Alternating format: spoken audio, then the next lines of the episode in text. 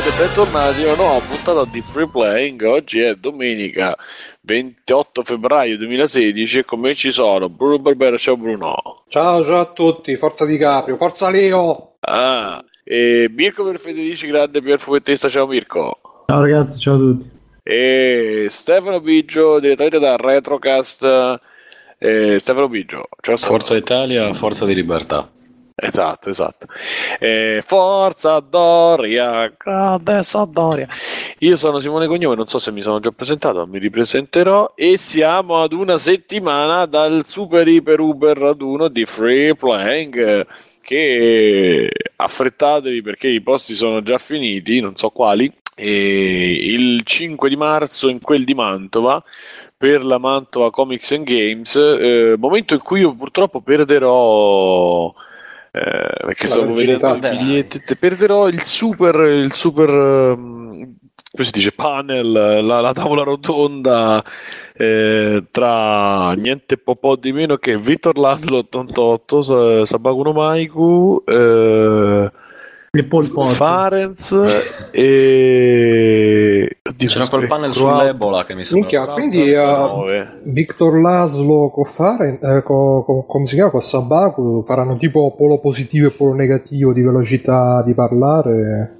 Si creerà tipo il buco nero del CERN. Io non so se ce la farò. Forse si imploderà la stazione mentre io arriverò, perché io arrivo che loro credo che abbiano appena finito, perché mi sembra che io arrivo alle 3:30, quindi e niente, per cui affrettatevi. Poi, per tenerci in contatto sul dove vedersi, probabilmente sul canale Telegram, dove vi consiglio nel caso di iscriverci, che è cercate il @ Simone Cognome, fate toc toc e io vi indirizzo. Tra l'altro abbiamo raggiunto i 600.000 membri su Telegram, no, più di 60. Considerate 60 persone che parlano tra di loro indistintamente di qualsiasi argomento può venire in mente, quindi è bellissimo, perché noi siamo sempre quelli diversi, siamo strani. Sappiate che il nostro gruppo Telegram non è un gruppo dove tu ti iscrivi e arrivano feed,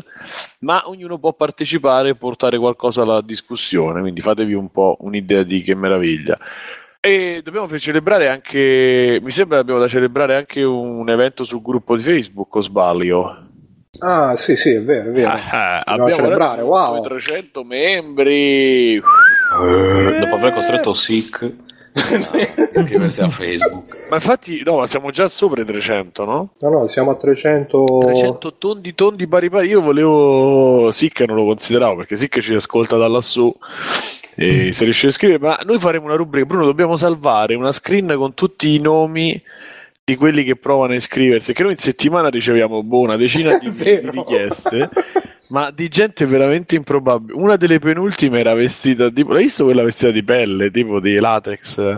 No, ma l'ho perso. E c'era una tipo con le cinte, non lo so, almeno nella foto sembrava fosse vestita in maniera un po' audace. Un sacco di indiani, un sacco, non lo so, perché non c'ho idea. Tra l'altro, Bruno, se ci riesci, visto che ci siamo e siamo qui un po' nell'introduzione, ti chiederei di recuperare le keywords con cui arrivano al sito, perché mi pare che ce ne stavano un paio, niente male. Ah, boh, qualche anno fa ce ne stavano un paio, l'ultima volta che ho controllato. Comunque adesso ci guardo, dai. Perché? Okay. Subito. E niente, Davide non c'è, non si sa perché, ci ha scritto poco fa, io stasera non ci sono, così, senza nessun motivo. Penso che l'abbiano messo in punizione. L'hanno messo in punizione. Sì, però non ha finito tutta la pasta, perché Line Dash è stato gremlitato. Sì, per quello che è punizione. Sì. Cosa provi a fare, cosa funziona? Ma va a fa culo, ma. Esatto. In pratica lo abbiamo su Steam. Abbiamo il gioco di Free Playing ufficiale di Free Playing. Ufficiale di Free Playing, quindi direi che è una cosa molto bella.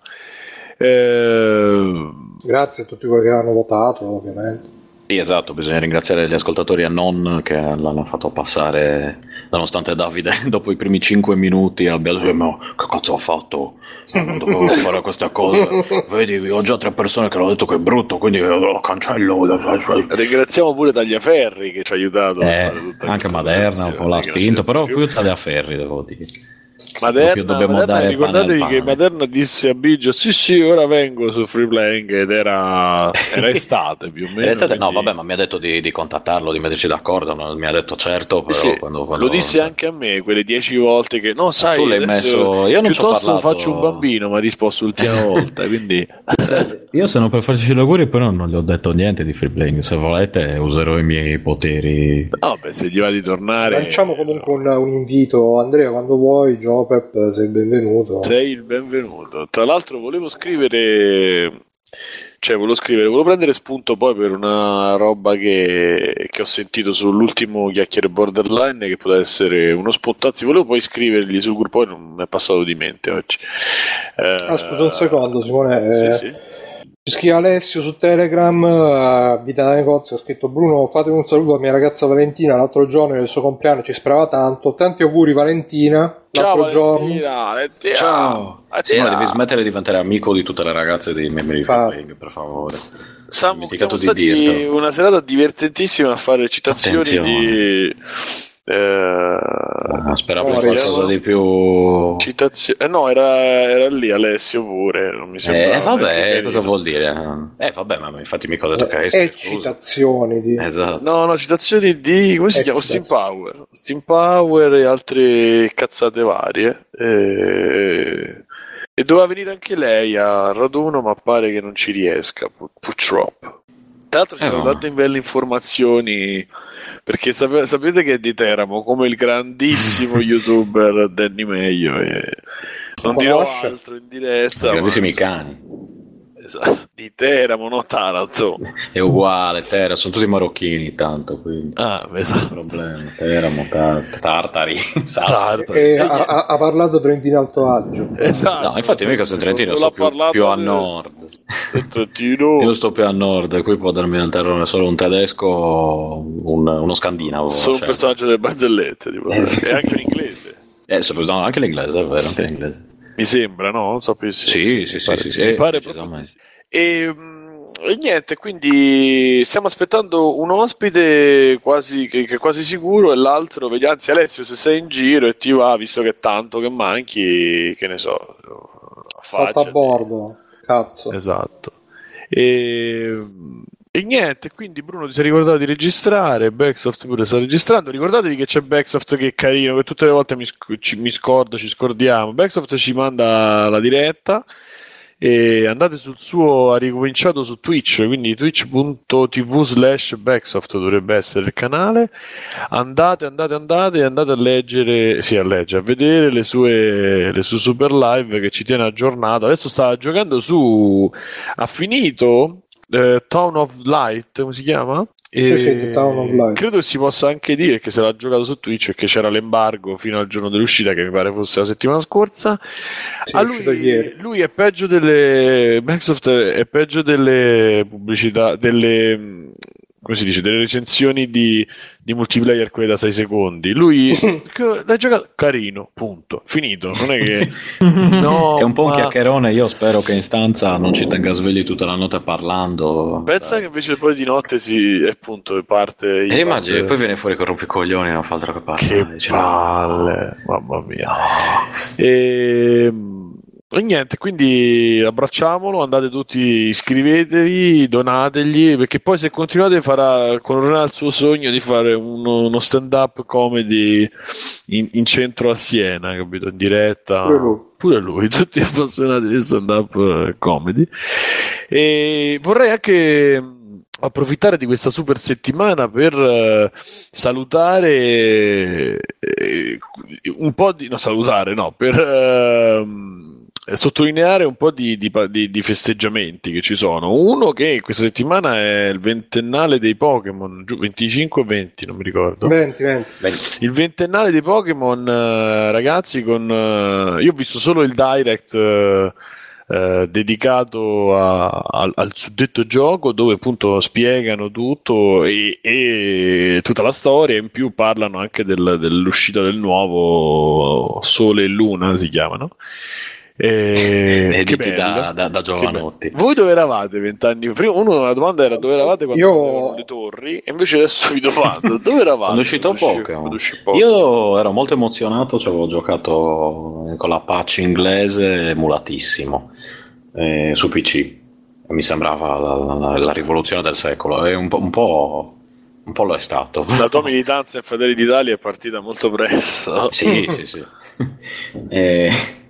E ti piacque? Mi piacque moltissimo, e poi ci giocai nel Game Boy Color un po' di tempo dopo, però a quel punto lì mi ero già un po' rotto. Viola rigorosamente. No, era verde. Sarà Game Boy, doveva essere fucsia. Avevo, aspetta, mi ricordo quale Pokémon avevo in quello. Pokémon giallo? Pokémon. No, verde, no, non quello giallo. Zaffiro? Era... No, era di quelli vecchi. No, di troppo presto, Zaffiro, bro. Troppo tardi. Alle medie, mi pare. Forse a fine delle medie, inizio superiore. Bianco e nero, emulatissimissimo. Ma al tempo non si poteva neanche parlare di copyright italiano, perché era tipo la versione giapponese tradotta in inglese, quindi avevo capito. Ma sei dalla Lavandonia e poi sei uscito così? Sì. Sai niente di Lavandonia? No, questa se ce l'avevi quella sindrome non l'avresti raccontata. Infatti sì, che c'è una musica che fa suicidare i bambini giapponesi. Che avevano fatto quella Daft Punk. quella che tra l'altro, capito, bravo Mirco, nello stage dei morti, si festeggiano anche loro questa settimana. Cos'è che si festeggiano? Il 15° anniversario dell'uscita di Discovery, ragazzi. Ho 15 anni, che giovani. Esatto, il secondo disco di Daft Punk, pietra miliare della discografia mondiale. Quindi un bacio a loro anche. La Discovery qual è? C'è quello... tutta la discografia mondiale campionato. Quello con i pezzi di cartone. After, Better, Harder. Sì, dove c'è anche il, ve lo consiglio, tanto se non l'ho detto 15-16 volte, Interstellar 5555, che è il musical, House Musical, è un cartone animato disegnato da Leiji Matsumoto, che è quello di Galaxy, di Capitan Harlock. Che ha fatto un cartone solo con loro e per loro, così per dire. E un'ora, l'intero disco tutto rappresentato e fatto a cartone animato, anche discretamente, non lo so il valore produttivo quanto fosse, ma era fatto bene. No, però dire che era bellino comunque, io l'ho visto. Quello... Non è che era un capolavoro, tecnicamente. No, c'aveva delle parti, però era molto buono per essere quello che, cioè, che alla fine è un mega videoclip musicale. No, è un mega videoclip musicale di tutto il disco, quindi non è che sia, cioè non è agosto nell'ascella, però insomma è bellino, è ben fatto. Devo spezzare una lancia a favore di Simone, al quale tra l'altro devo un disco dei Daft Punk, se farà da bravo. Fino a che non pago non mi devi niente. No, devo nel senso devo portare. Simone. Se lui magari in cambio mi dà qualcosa, vediamo. Non il cazzo. Scusi, sto venendo, ho inventato tutta sta cosa per venire. Ho detto forse il culo, però anche i soldi vanno bene. Allora va tutto bene. È tutto come al solito. È tutto bene. E sappiate che io e Stefano dormiremo nello stesso letto. Sarà molto bello. Ho letto singolo, tra l'altro. E Mirco si è astenuto dalla lotta, sappiatelo, che ha fatto il... Mirco c'ha lo chalet, la suite. Esatto. È andato il borghesuccio piccolo, è andato nell'albergo di Fares, è andato. In camera con Fares. Grande Fares, che tra l'altro dovremmo conoscere, perché abbiamo un ascoltatore che ce lo vuole presentare. Io sono pronto a fare il salto. My body is ready. Esatto, My body is ready. Sono proprio contento in verità di conoscere qualcuno, a parte Fares, ma insomma anche un networking. A parte networking, ma il mio mito Sabaku no Maiku, ragazzi, cioè, ma quando vi può capitare? Pensa, Sabaku no Maiku insieme a Marco Merrino, a Croa 89, gli chiediamo degli autografi, che meraviglia sarà. Ma io probabilmente non ne riconosco uno, quindi andrà tutto bene. Mi dovrete indicare qua, qual è tizio? Sì, ma no, secondo me ciao Biggio, sono Simone Cognome. Chi? Tipo un bagno di stanza, ma che cazzo è questo? Io conosco solo Backsoft. Esatto. Tra l'altro Backsoft lo riconosciamo tutti perché è alto tipo 7 metri. Ogni tre passi vabbè, ma il problema fa 6 metri. Cioè, io devo cercare gente bassa e dico quello forse è Mirco. Cioè, gente alta quanto me. Mirco lo riconosce che sono tutti intorno che io Mirco mi fai Dragon Ball, mi disegni già. Esatto. Mi fai Dragon Ball che vola sulla nuvola. Esatto. E quindi niente, per cui queste sono le situazioni di free playing. Diciamo che per ricordarvi poi come abbracciarci in tutto e per tutto andremo alla fine dell'episodio così. E non so se c'era qualche altro annuncio da fare. Ah sì, c'è il Toto Critic che si può... Vai. Che andiamo in aggiornamento del Super Totocritic, che come voi sapete, non lo so, noi abbiamo questo giochino stupidino che si cerca di indovinare i voti di Metacritic di un gioco in uscita, e poi dopo si fa tutto, cioè abbiamo il nostro Super Andrea Gaming Action che ci controlla tutto, chi ha detto cosa, e fa la super classifica aggiornata quando può lui. E quindi oggi abbiamo il resoconto della volta scorsa e abbiamo da predire il nuovo voto del gioco che è in uscita. Appena ritrovo il post, perché ovviamente ma stava sul canovaccio? Sì. Uh-huh. Io invece stavo cercando su Facebook perché sono un uomo all'antica, e appena si apre che qui il Mac mi dà questa grazie, questa gioia, eccoci. No, sta cosa, che sito, che schifo, vabbè. No. Allora, che c'è questa trappola mortale che tu passi sul sito per poi passare su un altro link. Allora, ci siamo, è questo Firewatch, ok. Allora, il Super Toto Critic di questa settimana che modestamente sì, vabbè, dillo a parole tua, siamo. Ti stai incasinando da solo, allora. Ah no, scusa. Non sa nemmeno lui. È partita la live. Ecco che gli è parte la sgrigna con un'altra volta. No, è partita la live, non so da dove. Ma io con gente così devo andare. Dal sito di Free Playing che c'è. Ti sento su tutto il sito. Mirco, ti scazza se dormo ai piedi dal vostro letto. No, guarda, magari con Viola c'è un po' di posto. Sto impazzendo, ragazzi. No, dal sito parte il coso, scusate, parte la live, non si può stoppare. Quindi basta, ci sono. Sì che si può stoppare. No, non mi si stoppa. È inarrestabile. Esatto, Der Panzerfaust. Esatto, perché era meglio che andavo su Facebook a cercare. Comunque allora il gioco era Firewatch, che tra l'altro di cui Bruno ci dirà molte cose. Io non so se ascolterò, perché forse lo vorrò giocare, quindi non so se ti non lo so. Magari fai una parte all'inizio senza spoiler e poi stacco le cuffie. Bruno, non mettere i messaggi satanici che riso mezz'ora. Lo sai che facciamo adesso, Bruno? Io farei mettere tutte le bestemmie e poi dicendo che sono spoiler, così poi la gente le rivolta, e soprattutto i bestemmioni. Comunque, Toto Critic di Free Play to Firewatch, l'opera di Penny King, ottiene una media del voto di 79, con maggior apprezzamento per la versione PC rispetto alla PS4. Allora, io avevo dato dove sta scritto? 80. Vita da Nego Alessio aveva dato 89, Mirco aveva dato 89, Bruno 92 e Davide 5. Vinco io perché il voto appunto è stato 79 e quindi la classifica su 8 giochi è questa, la seguente: Maestro Mirco che ha 54 punti, io Saggio Simone che ne ho 45, tagliaferri.it/ vita da negozio, quindi racchiude Anelli, Alessio e vari ed eventuali 41, Bruno di noi 26 e mi dico Davide 23. Nuova vittoria per l'arrembante Simone dopo Resident Evil 0 HD, seguito dal Maidomo Mirco e dalla grande New Entry Alessio, che si assestano entrambi in seconda piazza. Sì. In terza classe invece Bruno sopravvive lasciando dietro di sé solo e ormai famigerato Davide, sempre più vicino al probabile di essere Balzelloni avanza spedito, direi. Esatto. In classifica deciso passo avanti di Simone, che si porta a soli 9 punti dal leader massimo Mirco, seguito dal Tagliaferri Team, a cui ha giovato molto l'apporto di Alessio. Bruno e Davide, seppur con motivazioni e prestazioni molto diverse, combattono una sanguinosa battaglia per evitare l'oblio, un mondo senza più certezze, la fiamma del Totocritic brucia luminosa e mai doma. Alla prossima.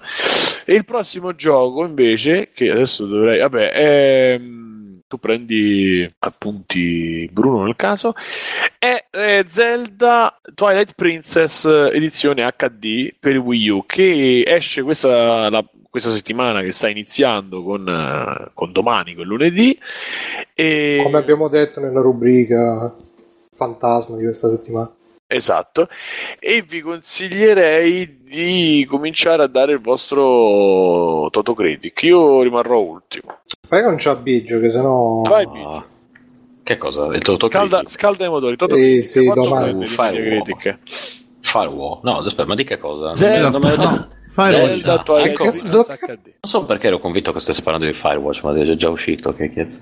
No, Zelda HD, prendere, ascolta, è Zelda, due palle. Però è Twilight Princess. Prende 90. HD 90. Lo segno. Sì, okay, sì, sicuro, 9-0, 9, 86. 86. 1. Io... no, mi devo concentrare perché mi sono rotto il cazzo, arriva sempre ultimo. Quindi vediamo un po'. Sto cercando i numeri qua vicino a me, non ce n'è manco uno. Non devi andare a caso, Bruno. Ho eliminato il concetto di numero dalla mia vita, come siamo nati con la camicia. Allora, 22 più 9 fa 31, per 2 62, più 18 fa 70. 80? Sì. Io vi dico 84. Come lo stock. Anzi, forse qualcosa di meno. 84, dai, me ne 84 o meno, se lo segno meno. E... Davide, c'è un numero a caso? Io non lo so, adesso ti dico. Adesso ti dico 500 milioni in 570. Segna Bruno.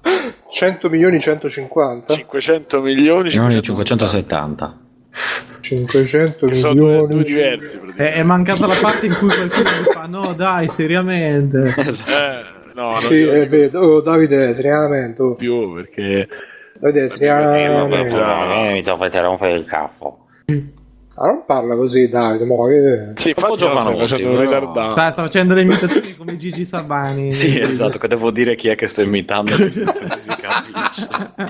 Bagarelli vuole sapere dal bagaglino, sai che entrano quelli diciamo, sta entrando Andreotti, posso entrare basta, non si capisce chi è. Che bello, esatto. Il bagaglino esiste ancora. Tra l'altro dobbiamo celebrare non solo Discovery, dobbiamo celebrare che Boris è arrivato su Netflix. Signore, ma stai un po' nel periodo hipster, che ogni cosa che la gente condivide. C'è gente che ha scritto articoli su, hanno scritto articoli, non dico dove, perché devi guardare Boris, lo posso dire io dopo, che non me ne frega un cazzo. No, in generale, ma che ne sai? Vabbè, ma secondo me fanno bene. Shelter, no, non era The Shelter. Sì. Secondo me fanno bene, perché alla fine magari non tutti la conoscono, ma che non è uscito, fanno bene a spingerlo. Una serie da valorizzare. Lo dovete boicottare, perché tutti quelli che ci hanno lavorato, praticamente il 90%, sono finiti a fare Gli occhi del cuore, quello vero. Quindi proprio veramente ma magari pensi, magari ci ha successo, fanno Boris 5, 24, dove arrivare. Sì, ma nel frattempo tutti quelli che hanno fatto Boris sono andati a fare le serie TV di merda. Ho capito, signore, pure Giorgio Mastrota ha fatto le televendite, però è stato un grande professionista. Anzi, Giorgio Mastrota è stato bravissimo, perché si è scopato la moglie di Berlusconi e poi è finito a fare televendite, però intanto, ma l'hai sentito fuori onda, prende 3.500 euro al mese e lavorerà 3 giorni a settimana, ma chi l'ammazza? Sputaci solo. Sai quante pentole vende? Anche un saluto a Vendola, scusate, che è diventato papà. Auguri. Esatto, mamma scelta. Sì, papà e papà sono diventati mamma e mamma. C'è il dubbio perché sono andati proprio negli Stati Uniti, cioè al di là del fatto che sì, lì è possibile, in Canada sono andati. Canada, perché negli Stati Uniti non si può fare, perché okay, l'utero in affitto, sì, io celebrerei anche solo in Canada, l'Italia che ha fatto questo balzo in avanti nei diritti civili di 106 anni. Comunque se mi interessa io affitto il mio, prezzo modico. Di culo prenotato, il mio Mirco, utero prenotato a Mantova. Quanto? Quanto chiede? Quanto tempo? 9 mesi. E quanti soldi parliamo? Ne vediamo, insomma. Ci veniamo in conto. Chiamate ore passi. Chiede Simone anche questa cosa. Chiede Papa Costantino, chiede Simone, quindi WiWo su Boris? Così. Ah, io c'era proprio il mio amico WiWo che ha fatto anche a Sanremo, è andato pure a fare baciato dal sole, e invece no, probabilmente pare che si sia preso l'insolazione proprio, quello che l'hanno baciato freddo, come si dice. Sì, l'abbiamo visto, abbiamo provato a vederlo 10 minuti, non ce l'ho fatta proprio, io che di mondezza diciamo ne massico, ma e la prezzi soprattutto, non ce l'ho, beh, apprezzo il intenditore, ma proprio non ce la potevo fare mai, quindi insomma una cosa così, vabbè. No, però dico, ringrazierei Bagnasco e i suoi, perché siamo anche, vabbè, insomma, il super governo che ci ha fatto andare avanti, neanche il Gran Bretagna e il Regno Unito è così avanti come. Ringraziamo anche Peppe che ha aiutato in tutto questo. Questa è una storia che ti hanno raccontato e che ti piace, ti piace pensarla così perché è facile, ma non è assolutamente così, ma va bene. E è spiegato in più posti, sì, tipo su beppegrillo.it ad esempio. Dei siti affidabili comunque. Comunque Simone, volevo salutare, di andare a specificare questa cosa. E Simone, posso un secondo? Dici. Sì, volevo salutare NG Plus Italia che è in chat, dice Bruno Mieri con chi c'è? Sì, tra l'altro li devo ringraziare, NG Plus. Che sei stato gradito ospite. Perché non mi fanno parlare di YouTube su Freeplaying e quindi devo andare da altre parti. Grazie Andrea, grazie Francesco, grazie a tu Marco, non so, potrei dire dei nomi a caso perché non sono in condizioni, ma vi abbraccio fortissimo e vi ringrazio tanto dell'ospitalità. Andate a sentire NG Plus, perché noi siamo amici di tutti i podcast del mondo. Quindi andate di corsa a sentirlo, non l'ultima puntata dove ci sono anche io, non la penultima perché è l'ultima poi, ma andate a sentire le altre, va bene? Vai Bruno, fagli un... L'ho già fatto, comunque lo faccio, lo faccio con la rincorsa. Vai. No, è rovinato. Me lo sporchi così. Che co? No, quella era la rincorsa. Sì, ma c'era Mirco che rideva. Scusate. Ok, scusate. Oh. Un secondo. Un secondo che mi sto preparando. Non è una macchina. È andato in bagno. Si è messo il gesso sulle mani. Vai, 3, 2, 1.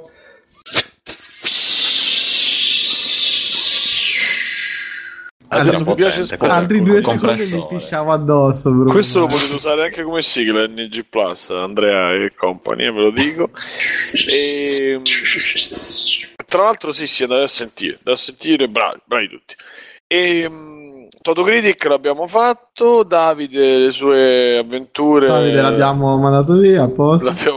L'abbiamo risolto, tra l'altro sì, non si sa quando, come, dove. Sapete che Davide il nostro figlio il prodigo. Che c'è, bro? No, dico, dai, vedrai che la settimana prossima tornerà più in forma che mai. Speriamo, noi lo abbracciamo. La prossima settimana che non ci sarà la puntata, quindi la farà da solo. Tipo. Perché non ci sarà la puntata? Perché non ci sarà metà della gente che tornerà da Mantova. Ma chi torna? Che io ci sono. Sì, ti sarai sul treno, te lo dico io ancora. Perché no, ti prego. Tra l'altro ho letto oggi che comincia a deragliare per il maltempo, sono proprio contento. Ma dicono poi che quelli per Mantova di ritorno da Mantova per Roma proprio deragliano. Sì, tra l'altro se qualcuno vuole fare qualcosa, non ci andate mai a Mantova per nessun motivo al mondo, perché seppure state nel quartiere accanto a Mantova dovete fare 7 ore a piedi in ginocchio, perché non è collegata leggerissimamente male questa cosa. Io metto l'estensione per me di tutta Mantova, tra l'altro, quindi io non lo so come è preso di dire sì andiamo tutti a Mantova, non proprio di tutti i posti, niente, mi parte sempre la diretta da qualche parte, quindi mi sento me stesso e dicevo ma chi è che parla? Bene, che bello la mia vita. Andiamo alle un po' di news, Però Bruno, se tu l'hai letta tutta, perché io lo so solo l'intestazione, poi te ti puoi andare a fare, diciamo, l'inchiesta, perché su Rai News è finita questa notizia. Gamer 16enne vince il premio, un mese di convivenza con una pornostar. Beh, non è una buffa questa a Mosca, non lo so, 16enne no, Mosca... il gamer era Putin. No, era Clint Eastwood, mi sa. 16enne di Mosca, Ruslan Shedrin, appassionato di videogiochi, ha vinto il primo premio di un portale specializzato e sarà un mese con la convivenza con la pornostar russa. Ma è vera sta cosa? E Caterina Makarova, che io direi potrebbe essere la nostra matrina inevitabilmente da qua in poi. Al giovane è capitato di essere visitatore. Ma lo sai che l'ho cercata sui siti specializzati e non l'ho trovata? Su Megatroie pure cercata. Ah, ecco, Bufala no, chilo l'hanno segnalata come bufala. Pensa che fila su Rai News. No, ma guarda che cioè io ho letto che dopo l'avevo messo anche nella scaletta, forse Rai News è lo stesso sito che ha detto che i grillini hanno fatto passare. Infatti, perciò è tutto falso. Esatto. Ah. Avevo letto che questo ragazzino che si dice che ha vinto, che tra l'altro è un ragazzino rosso che si chiama Rosso, che si dice che ha vinto sta roba, in realtà è un attore bambino, che c'è anche la sorella che è attrice bambina, e quindi è tutta un'attorialità bambina contro. E tra l'altro, ripeto, lei l'ho provato a cercare, cercatela anche voi, è Caterina Makarova, e sui siti specializzati non si trova, anche su quelli non specializzati, si trova solo collegata a sta notizia, quindi insomma... Secondo me c'è da indagare meglio, però io a questo proposito volevo dire che per il 300esimo, prima stavano dicendo il 300esimo su Facebook, io ho provato a invitare Valentina Nappi, l'ho taggata, l'ho fatta, ho chiesto l'amicizia, eccetera eccetera. Tra l'altro ho chiesto l'amicizia, subito la gente ha visto la notizia, porco, schifo, ma non me ne frega un cazzo, perché lo volevo invitare al gruppo Facebook per fare la 300esima membra esatto del gruppo, e purtroppo questo onore se l'è preso Sick, ma nel caso che lei accetti, quindi se qualcuno di voi conosce, cari ascoltatori, Valentina Nappi, glielo dico, gli passi il messaggio, ti aspettiamo sul gruppo Facebook di Freeplane per festeggiare insieme la 300esima iscrizione. Tra l'altro penso che si possa organizzare la Game Bag di Free Playing, quindi sì. Stay tuned, facciamo una tanto dura 10 minuti, quindi non preoccupatevi, siamo in 50, dura 10 minuti comunque, quindi uno dopo l'altro, tra l'altro manco tutti insieme, no anche con 5 minuti di pausa l'uno dura comunque.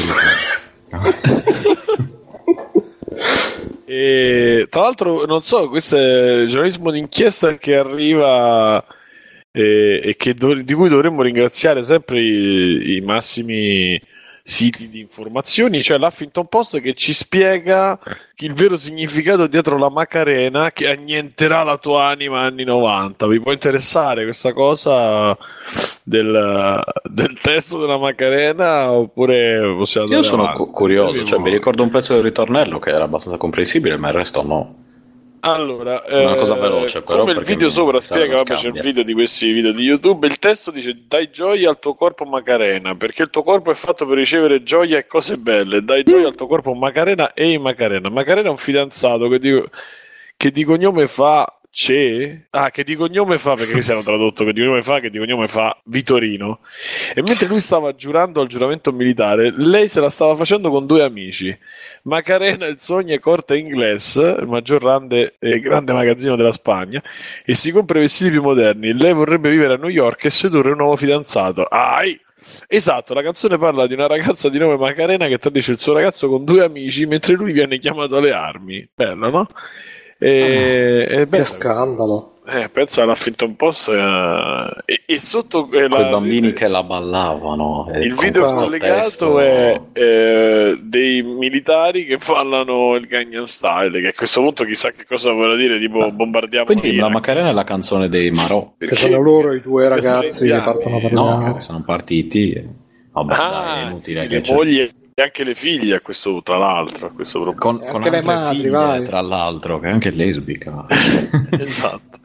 E bene, che meraviglia. Bruno, se vuoi specificare questa cosa della gamer, anche se pure del gamer, anche se ormai abbiamo scoperto che è una bufala. No, era tutta quella la notizia, che lui era arrivato tipo il 100 milionesimo visitatore del sito di videogiochi e c'era questo premio in palio di questo mese con questa pornostar, e poi c'era la mamma che diceva no, ma lui già non studia, poi figuriamoci, che cazzo di pornostar, dateci i soldi. Invece lui, ragazzino, diceva no no, datemi la pornostar. Porca troia. E che più? E lei poi che le hanno chiesto ma lei farà qualcosa col ragazzo, e lei ha detto ah, la natura non si comanda, quindi già c'era, diciamo, già stavano volando scintille. Poi no, se io, guardate ragazzi, io queste sono quelle cose che sì, saranno pure bufale, però a me piace credere che da qualche parte, in qualche modo, comunque in qualche tempo siano vere. Vabbè, perché tenniste non possono trombare, magari una tennista che è diventata pornoattrice. Tra l'altro io vorrei fare gli auguri a Silvio, ragazzi, che ha trovato la fidanzatina nuova, non so se sapete. Sì, ho visto che, cioè, forse è troppo giovane persino per me a momenti, quindi... Ha 21 sì. anni. Esatto.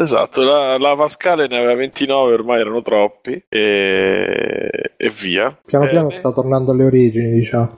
Esatto. Allora, possiamo... Ma l'abbiamo letta videogiochi e figli? No.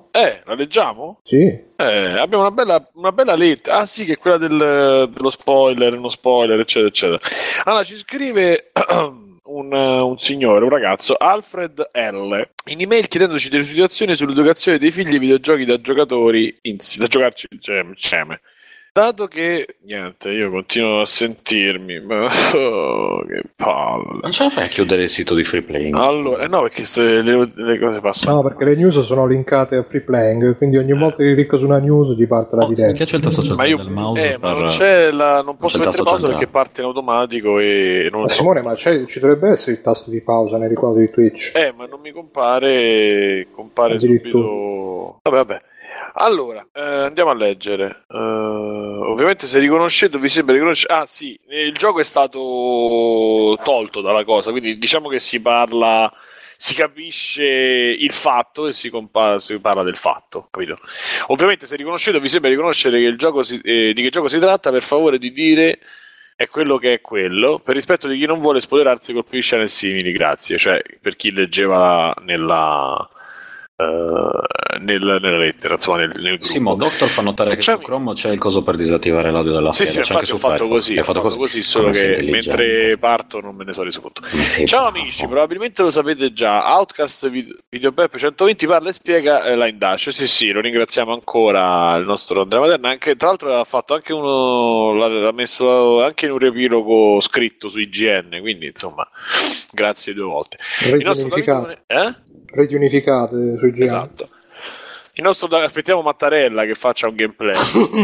Assolutamente. Il nostro Davidone piano piano sta diventando famoso. Se lo merita davvero. Ho sempre pensato che è il numero uno di Free Playing in termini di competenza. Io invidio la vita di Davide, nel senso buono. Se potessi rinascere vorrei essere Davide Alessandro Fiandre. E oggi che non c'è, gliela gireremo questa lettera. Ragazzi, vi ascolto praticamente da sempre. Quando vi ho conosciuto avevo circa un anno di puntate in arretrato, ma non mi sono dato per vinto. Piano piano, giorno dopo giorno, ho ascoltato dalla prima all'ultima puntata. Lo so, sono malato e non ci posso fare niente. Volevo chiedervi un'opinione. Spoiler. Qui in pratica Alfred spiega che ha giocato con la figlia di 4 anni. È un gioco tutto sommato non crudo realistico e quindi in generale adatto all'età, e che l'ha molto coinvolta, trasmettendole anche dei messaggi positivi. In questo gioco però a un certo punto muore in maniera abbastanza significativa uno dei personaggi principali, e la figlia, vedendo questa cosa c'è rimasta molto male. Mia figlia è rimasta senza parole, i suoi occhi sono diventati lucidi, è rimasta molto scioccata e traumatizzata. Fino a quel momento non avevamo mai affrontato l'argomento della morte in modo così grezzo e crudo. Ha cominciato a farmi domande imbarazzanti: cosa vuol dire che è morto, perché lo mette in quel buco e non in un letto, è terribile che lo copre così con la terra, ma c'è luce quando si muore, ha paura, sta sottoterra, ha freddo, starà sempre da solo là, e altre domande che ho provato a schivare dicendo che quando sarà grande capirà di più e che per il momento la morte vuol dire addormentarsi per un lungo periodo di tempo. Domanda magari per Mirco, che è un genitore, o per lo psicologo Bruno: è giusto far giocare a una bambina di 4 anni questi tipi di giochi dove si affronta la morte in questo modo? Potrebbero portarsi dentro questo trauma e questo shock per tanto tempo? Stiamo facendo del bene alla loro mente o alla loro psiche? O stiamo facendo del bene, insomma, o li stiamo danneggiando con questi tipi di giochi? Che giochi giocate voi con i vostri figli e fratelli piccoli di 4-5 anni? Scusatemi se mi sono dilungato tanto, grazie per un'eventuale opinione e un caro saluto da Alfred. Ciao Alfred, io prima dell'esperto vorrei chiedere a Mirco,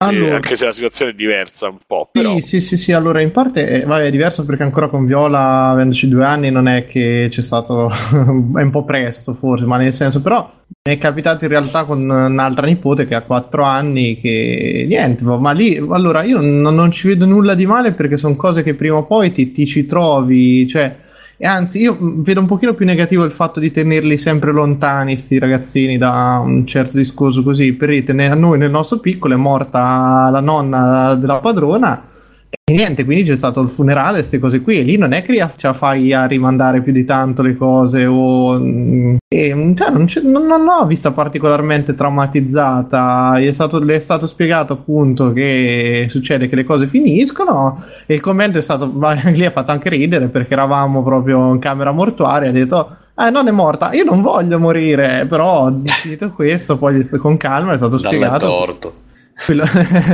Quello che succede, cioè, purtroppo io mi rendo conto che il tentativo di tenerli sempre lontani da un certo coso, di certi argomenti, vabbè, perché magari parla d'aborto o di inseminazione artificiale con una bambina di 4 anni è un po' preventivo, però purtroppo la morte fa parte della vita, non è che vedo io comunque altri amici, dico personalmente ancora non mi è capitato, però vedo figli d'amici eccetera che magari gli è successo oltre che coi parenti per un animale domestico, queste cose qui, quindi non vedo del negativo nel fatto che anzi tramite un videogioco si affrontino certi temi, per me non vedo nulla di male, ecco, magari adesso il gioco in questione non lo, vabbè, mi pare Bruno non l'aveva nemmeno scritto per evitare spoiler e cose del genere. Sì, infatti scusate, leggo anche Doctor che parla del Re Leone, cioè nei cartoni animati eccetera è presente continuamente la faccenda della morte, quindi io non ci vedo nulla personalmente, nulla di male, ecco, che arrivi a parlarne tramite un videogioco, anzi forse meglio tramite un gioco che tramite un dramma un pochino più grosso come una perdita proprio, però è così, cioè, no. Però nel videogioco c'è il problema interattività che sicuramente anche vissuto da un bambino che vede. Allora, io immagino, non credo adesso che avrà giocato la ragazzina, però era comandato dal papà, insomma. No, mi sa che hanno giocato insieme perché è un gioco in coop, spoiler. Così. Ah, ok. Beh, vabbè, però cioè, quella è la storia, va così e fine, cioè. Da che parte, appunto, se partiamo anche dal discorso delle favole, sono tutte truci, morti, ammazzati, famiglie sbudellate, proprio genitori presi dai cosi, nonne mangiate dai lupi, quindi a un certo punto anche lì se uno sta a guardare, analizzare tutto, ti ci trovi continuamente di fronte a sta cosa. E infatti Bambi sta adesso, gli esempi anche in chat si stanno sprecando, che io lo vedo un mezzo come un altro, anzi. Poi non so poi dal punto di vista psicologico, Bruno, se cioè non credo che siano queste le cose che traumatizzino i bambini in maniera, anzi sono molto più scalti di noi, hanno molte meno domande poi a un certo punto. Chiediamo al maestro, però ecco, non so poi a livello educativo. No, nel frattempo Papa Costantino ha trovato il profilo su VK, ha trovato il soprannome di Caterina Makarova, quello che stavamo dicendo prima, ha trovato il profilo su Grande Papa Costantino, mi segno tutto, che dopo vado a informarmi, diciamo, perché comunque questo Mesi Sense si chiama, con 2 S, Sense, quindi ci avrà simpatie, diciamo, colorate di nero in tutti i sensi. Per quanto riguarda, io ovviamente non avendo figli e non frequentando nipotini e robe non posso, diciamo, parlare per esperienza diretta, posso riferire quello che ho studiato e poi fateci voi quello che volete. In particolare per quanto riguarda uno psicologo che avevo già citato, Bion, a proposito degli assunti di base nei gruppi, lui, a parte questa teoria sui gruppi, diceva anche che nella psiche ci sono degli elementi non verbali che lui chiamava elementi beta, che sono, diciamo, delle emozioni senza nome, nel senso che uno magari prova qualcosa però non la sa descrivere, non gli sa dare un nome, non la sa razionalizzare, per dirla in termini diciamo normali, che poi alla fine, piccola parentesi, il 99% della psicologia è complicare ragionamenti semplici mettendoci parole che sono complicate da ricordare. È bello Bruno come va contro la materia che ha studiato quasi puntualmente. E beh, sai, per conoscere il nemico. Però in questo senso, appunto, io l'ho vista, cioè, da mia nipote l'ho vista proprio affrontata in maniera, nonostante quello, sì, c'è un po' quella vela di tristezza nel realizzare che comunque non vedrà più la nonna e queste cose qui.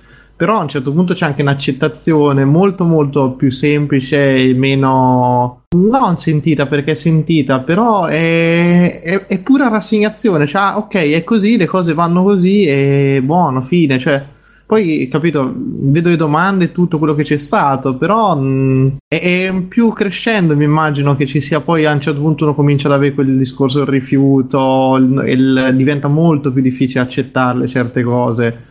Però vabbè, no.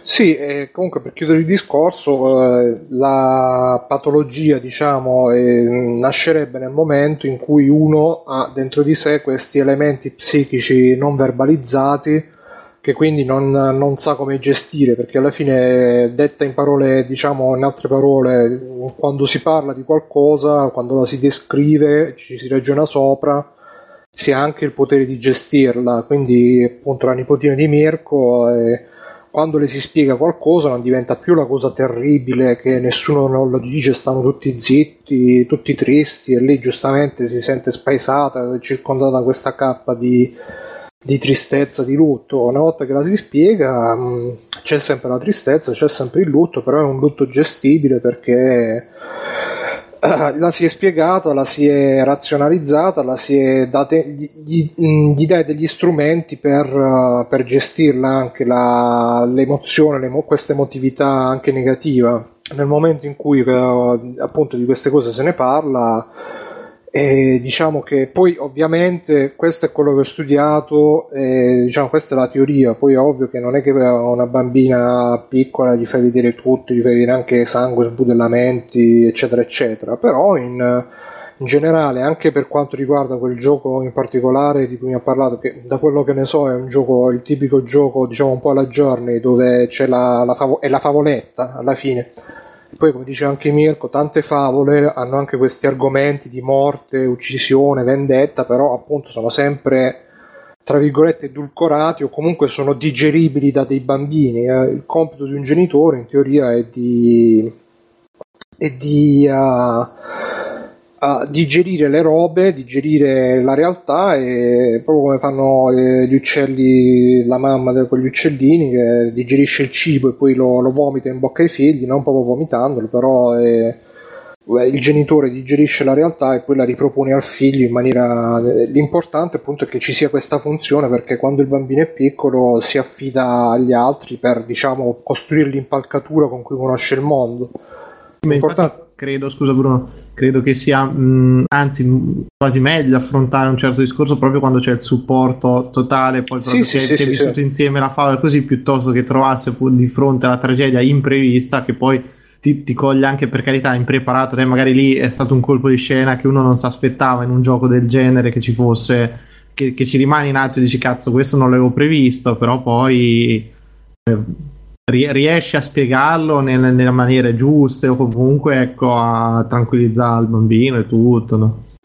Sì, e poi questo diciamo è un discorso che vale anche più in generale quando si parla per esempio della violenza nei videogiochi e tutto quanto. Quando c'è un adulto che segue comunque il bambino che gli dà una struttura con cui decodificare quello che vede del mondo, della realtà, e quello l'importante. È anche come quel film con Benigni, La vita è bella, si gioca tutto su sta roba, c'è sto bambino e c'è l'adulto che sì, è vero che lo scherma dalla realtà, però il gioco è qua, ovviamente là diciamo che non è proprio l'esempio perfetto perché lui la rimuove la realtà per quel bambino, però Il senso è quello, tu sei genitore, devi fare da filtro verso tuo figlio, che non significa appunto tagliare le robe, ma presentargliele in modo che lui le capisca, le fa. Ma anche quando parliamo tra di noi, anche per esempio quando io mi faccio le paranoie che dico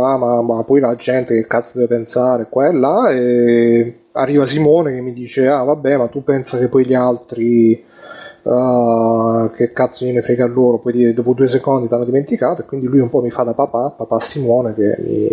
No, ma lo sai che c'è, Bru, te lo dico perché poi è un modo di dirlo anche a me stesso, perché cioè non è che io sono nato padre però... di se stesso, eh. Sì, perché dicendo un altro te lo dici pure a te stesso, certe volte io lo faccio di meno, magari l'ho fatto di meno, non lo so, però magari anche in quelle situazioni uno c'è sopra ci ha rimuginato. Con l'occasione direi al nostro ospite di provare a parlare. Bruno, non so se l'hai smutato, lo vedi lì sotto? Lo faccio subito, un secondo. Vedi se riesce a smutarlo. Un altro secondo. No. Ma è lui che è away. Pronto? Sì, pronto? Pronto? Mi sa che è away. Va bene, direttamente da Fox Italia, direttamente da Videoludica, direttamente da... oddio, il blog carlomix.blogspot.it mi pare, non mi ricordo, sicuramente ho sbagliato. Abbiamo Carlo Burigana, come direbbe Biggio. Burigana. Ciao Carlo, che risulti away, non so perché, togli dall'away. Prova a scrivergli su Facebook, magari ti sto scrivendo, ma ha detto che c'era. Aspetta, ci fa chissà, esatto, come però. Eccolo qua. Mi sentite adesso? Ciao Carlo. Senti che qualità audio. Bene. Ciao Carlo. Merito di Audacity. Ciao a tutti. Esatto, sì. Siamo partiti da lì, no, sai. Ciao, buonasera Carlo. A tutti amici di Free Playing, buonasera a tutti amici di videoludica.it, buonasera a tutti e soprattutto amici di Passione Sound Design. Quindi... Passione Sound Design, me l'ero scordato completamente, che invece continua, e l'ultimo episodio su che cos'era? Ma in realtà gli episodi di Passione Sound Design, che era la storica rubrica, insomma, manco tanto storica, no, che da solo la rubrica quella di teologia videoludica, sì. Quella sì, insomma, si è fermata al suo glorioso 9° episodio e no, in realtà poi la rubrica si è trasformata nel blog, che raccoglie un po' tutto quello che io faccio, scrivo, parlo e produco a livello così sonoro e non. Ma hai scritto qualcosa ultimamente? Sì, no, vabbè, io faccio recensioni pure per Mondo Xbox, Mondo Play, quindi sicuramente avrai beccato qualcosa che ho fatto pure io, insomma, metto tutto lì, è diventato un po' il mio aggregatore di tutto ciò che è videogioco, quindi l'altro blog invece è Carlo Mix Production, è quella roba invece di serie TV, roba così, insomma, è sempre roba mia ovviamente, che doppio, mixo, sound design e via dicendo. Grande Borga. E con l'occasione lo butterei anche nella conversazione, perché magari pure ci può dare la sua. Ci hanno scritto praticamente, Carlo, non so se ci sta esitando, suppongo di no. No, prima di entrare. Esatto. Allora, ci hanno scritto praticamente un papà che ha giocato un gioco che non si può dire per questioni, io te lo scrivo su in privato, ha giocato un gioco dove c'è una morte e l'ha giocato con la figlia piccoletta, e da lì diciamo che la figlia ha scoperto il concetto di morte, ha cominciato a chiedergli diverse quello che si chiede sempre, insomma, diciamo che ci siamo passati un po' tutti. Bruno ci stava spiegando, Mirco ci ha spiegato la sua dal punto di vista di papà, Bruno ci stava dicendo la sua dal punto di vista di psicologo, e io mi aggiungo i miei my two cent. Come dicevo prima, magari il gioco e l'interazione rendono la cosa un po' più profonda, specialmente se poi è una morte che non lo so se è più o meno aspettata, più o meno attesa, più o meno concepita, perché poi la morte pure lì, soprattutto se muori nel gioco e muori anche nella realtà, quello è un macello. Ma se però la morte, diciamo, che poi non è morto, comunque poi c'è un articolo su Multiplayer che ha linkato qualche ascoltatore, però diciamo ci sono dei momenti, dei giochi tipo in Mario, dove da una parte potrebbe essere anche peggio, perché la gente sparisce completamente, non è che muore, proprio sparisce nel nulla, quindi può essere anche, a pensarci può essere anche peggio, ma invece... scusa un attimo, però in tantissimi giochi, adesso Mario non mi ricordo, però in tantissimi giochi proprio quando succede qualcosa anche qui platform così ti scrive sei morto, cioè è abbastanza diretta, è sempre stata, almeno io ricordo la faccenda. Sì, oddio, però graficamente over, e a livello di sì, però tocca vedere anche secondo me che peso gli viene dato nel gioco, cioè in Mario tu caschi, quello fa le manette, le spallucce, game over e ricominci, cioè non è talmente un flusso continuo che neanche sì, no ci... adesso io mi sono attimo incassato al cervello, qui ci vuole una volta tanto che serve Davide, non c'è mai, perché poi effettivamente nei giochi tu sei abituato già di per sé ad associarli col discorso hai perso una vita, in cioè... verità è sempre one up, cioè noi poi l'abbiamo tradotte in vite, è una cosa italiana, quindi secondo me c'era più game over che sei morto, ma Bruno forse però non era life, vabbè molto... Sì, però Life's Up, sì, non lo so, Bruno? No, sì, ovviamente è diverso la morte del platform, che a parte che... No, ma come diceva Mirco, che come era troppo, c'era molte, no, che magari morto proprio alla fine. Ah, sì, no, ma ripeto, c'era scritto chiaramente sei morto, cose del genere. Ok, mi ricordavo male. Però sì, il concetto è che una roba è il personaggio a cui ti affezioni, eccetera eccetera, che ti muore, un'altra roba è la morte così casual, è così. No, stavo scrivendo a Carlo che gioco è, no, ho capito, no, casualità. Poi tra l'altro adesso ci ho avuto, perché non si può, mi stavo giocando tipo perché c'è lo spoiler sulla fine del gioco, mondo Xbox, quindi no, so bene di che si parla, insomma, so bene anche, diciamo, del momento. Sì, il momento, ma soprattutto anche l'impatto, insomma, che in tutto questo va a provocare, va a fare, insomma, per cui no, capisco un po' la reazione che potrebbe essere stata appunto tragica per la figlia, il figlio, non ho capito bene. Figlia. Beh, lì ragazzi, lì bisogna starci, come bisogna starci un po' attenti con i bambini, soprattutto perché comunque metabolizzano in modo completamente differente rispetto a noi, ma beh, senza arrivare a noi, comunque abbiamo comunque una certa età, diciamo, anche videoludicamente parlando, abbiamo una certa età, siamo più decisamente più sbaniziati.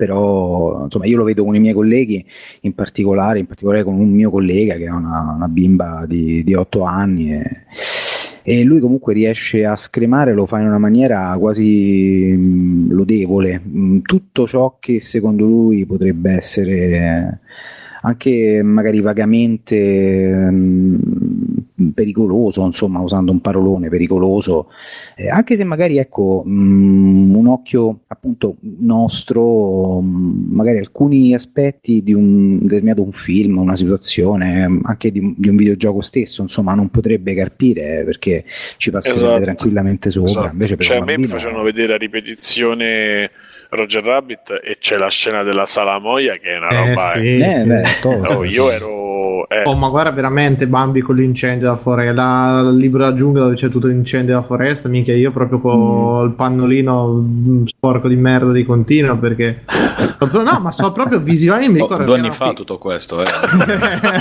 l'altro giorno e, no, però mi ricordo veramente che erano quelle cose che vedevi, io adesso vi ricordi miei sono un po' vaghi ovviamente, però mi ricordo all'asilo che ti facevano vedere questi cartoni animati così ed eri veramente impreparato a tutto, poi le maestre non è che ti stavano a dire sì, guardate che se tra un po' il fuoco li brucia tutti vivi agli animaletti della foresta, no, cioè, vai, guarda e poi tanti saluti, finito, andate a casa, divertitevi, rimanevi veramente traumatizzato penso che non ho più visto Carlo, dicevi, scusa, ti ho interrotto. No, semplicemente cioè questo è il pensiero mio, capisco perfettamente quello che è successo, ma non solo nello specifico, insomma in generale comunque riesco comunque a a capire quello che potrebbe provare comunque una mente non allenata a determinate cose, determinati stimoli visivi, sonori e quant'altro che gli capitano davanti. Adesso comunque forse i videogiochi hanno perso un po' quella che era un po' la, per forza di cose ovviamente, lo spazio dell'immaginazione, no? Se ci pensi, prima comunque noi ci meravigliavamo, rimanevamo davanti a bocca aperta, davanti a tre pupazzini, davanti a tre quadratini che si muovevano sullo schermo, e adesso quei quadratini sono diventati delle opere appunto quasi cinematografiche, per cui è difficile riuscire un po' ad avere immaginazione, no? Su quello che succede, violenza compresa, sullo schermo, quindi è tutta questione di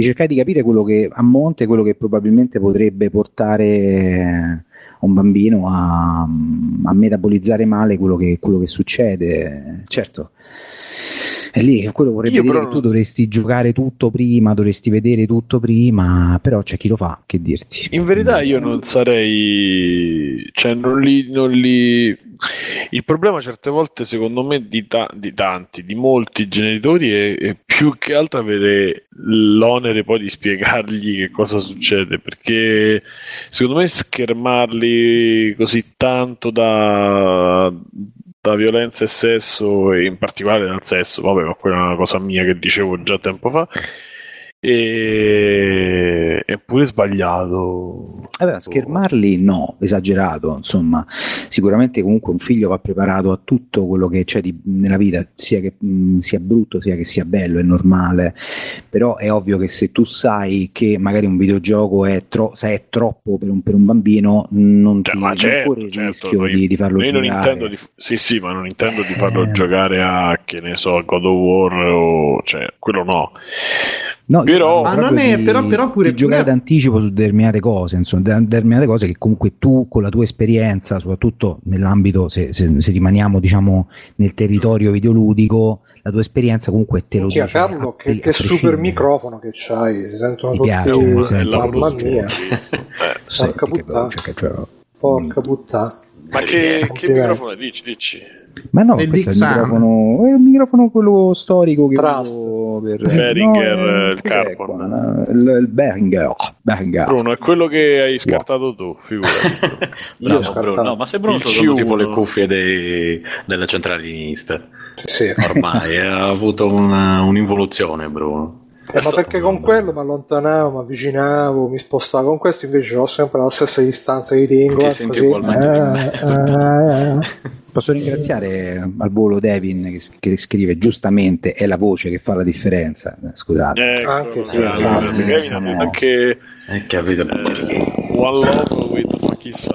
no, comunque, se posso intromettermi un mezzo secondo, sempre a proposito di quello che ho studiato, c'era un pedagogista russo che si chiama Vygotsky che parlò di ha coniato sto concetto che lui chiamava Zoped, sarebbe zona di apprendimento prossimale, che in pratica, al di là dei termini a occhio, significava che ognuno ha un certo potenziale di apprendimento, nel senso che se io per esempio non so niente di matematica, inizio dalle cose semplici, poi passo alle equazioni differenziali, magari la stessa cosa vale anche per queste robe qui, magari il bambino che proprio è a digiuno completamente non lo metti subito per quanto appunto, come dicevamo prima, la presenza dei genitori che decodificano e spiegano eccetera eccetera, però semplicemente un bambino che ancora non è abbastanza maturo, sviluppato, avvezzo eccetera eccetera, da un certo punto di vista magari si fa anche bene un attimo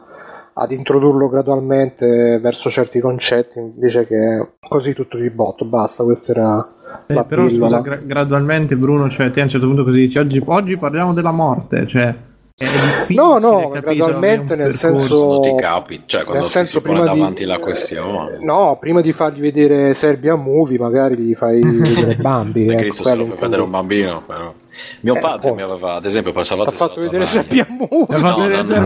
Piccolo. Vedi Stefanino. Tutto quello che fanno. Bruno subito dopo averlo portato a puttane. Esatto. Per me da fumare una scatola di sigari. Sabbia Muta, posso morire, dai. No, prima di vedere Salvati sono andato a Ryan, non da Serbia Movie, perché io avevo era vietato meno di 14 anni, io ne avevo 13 mi pare quando è uscito, quindi ero entrato al cinema quando non esistevano le multisala. No, un anno prima. Ho detto se fanno domande glielo dico io, se con me, cioè. No, se fanno domande tu tieni questi soldi e sventola glieli sotto e li stringi, infatti la stretta di mano farcita. E quindi mi aveva spiegato un po' come era la trama del film, che era un film molto crudo, eccetera eccetera, però io chiaramente a 13 anni tra Primal Rage tra l'altro e Mortal Kombat, non è che, cioè, visto il film ho fatto vabbè dai, adesso quelli incubi la notte però. No, però sai cos'è che... No, non mi aveva... Io a 6 anni mi hanno fatto vedere... sempre i tuoi genitori o atto amici? Di forza, e non ho dormito 2 settimane. Ho dormito a casa, in camera suo padre che saluto, che voglio tanto bene, mi faccio vedere a me e a un mio amico Alien 3. È una cosa molto leggera, che sono tutti film che io ho visto al cinema con mio padre, tra l'altro, cioè proprio lui mi ci portava. E da lì penso che mi sia venuto il terrore degli alieni, credo, da Alien. Che terrore fondato, tra l'altro, nella società moderna. Dicevi, Carlo? No, dico poi inizia anche bene, devo dire, Alien 3, insomma. Molto sì, ma non avevo neanche visto gli altri, cioè era proprio tutto sbagliato quella cosa. Vabbè, fatto sta che quello importante era Salvatore Ryan, che è stato...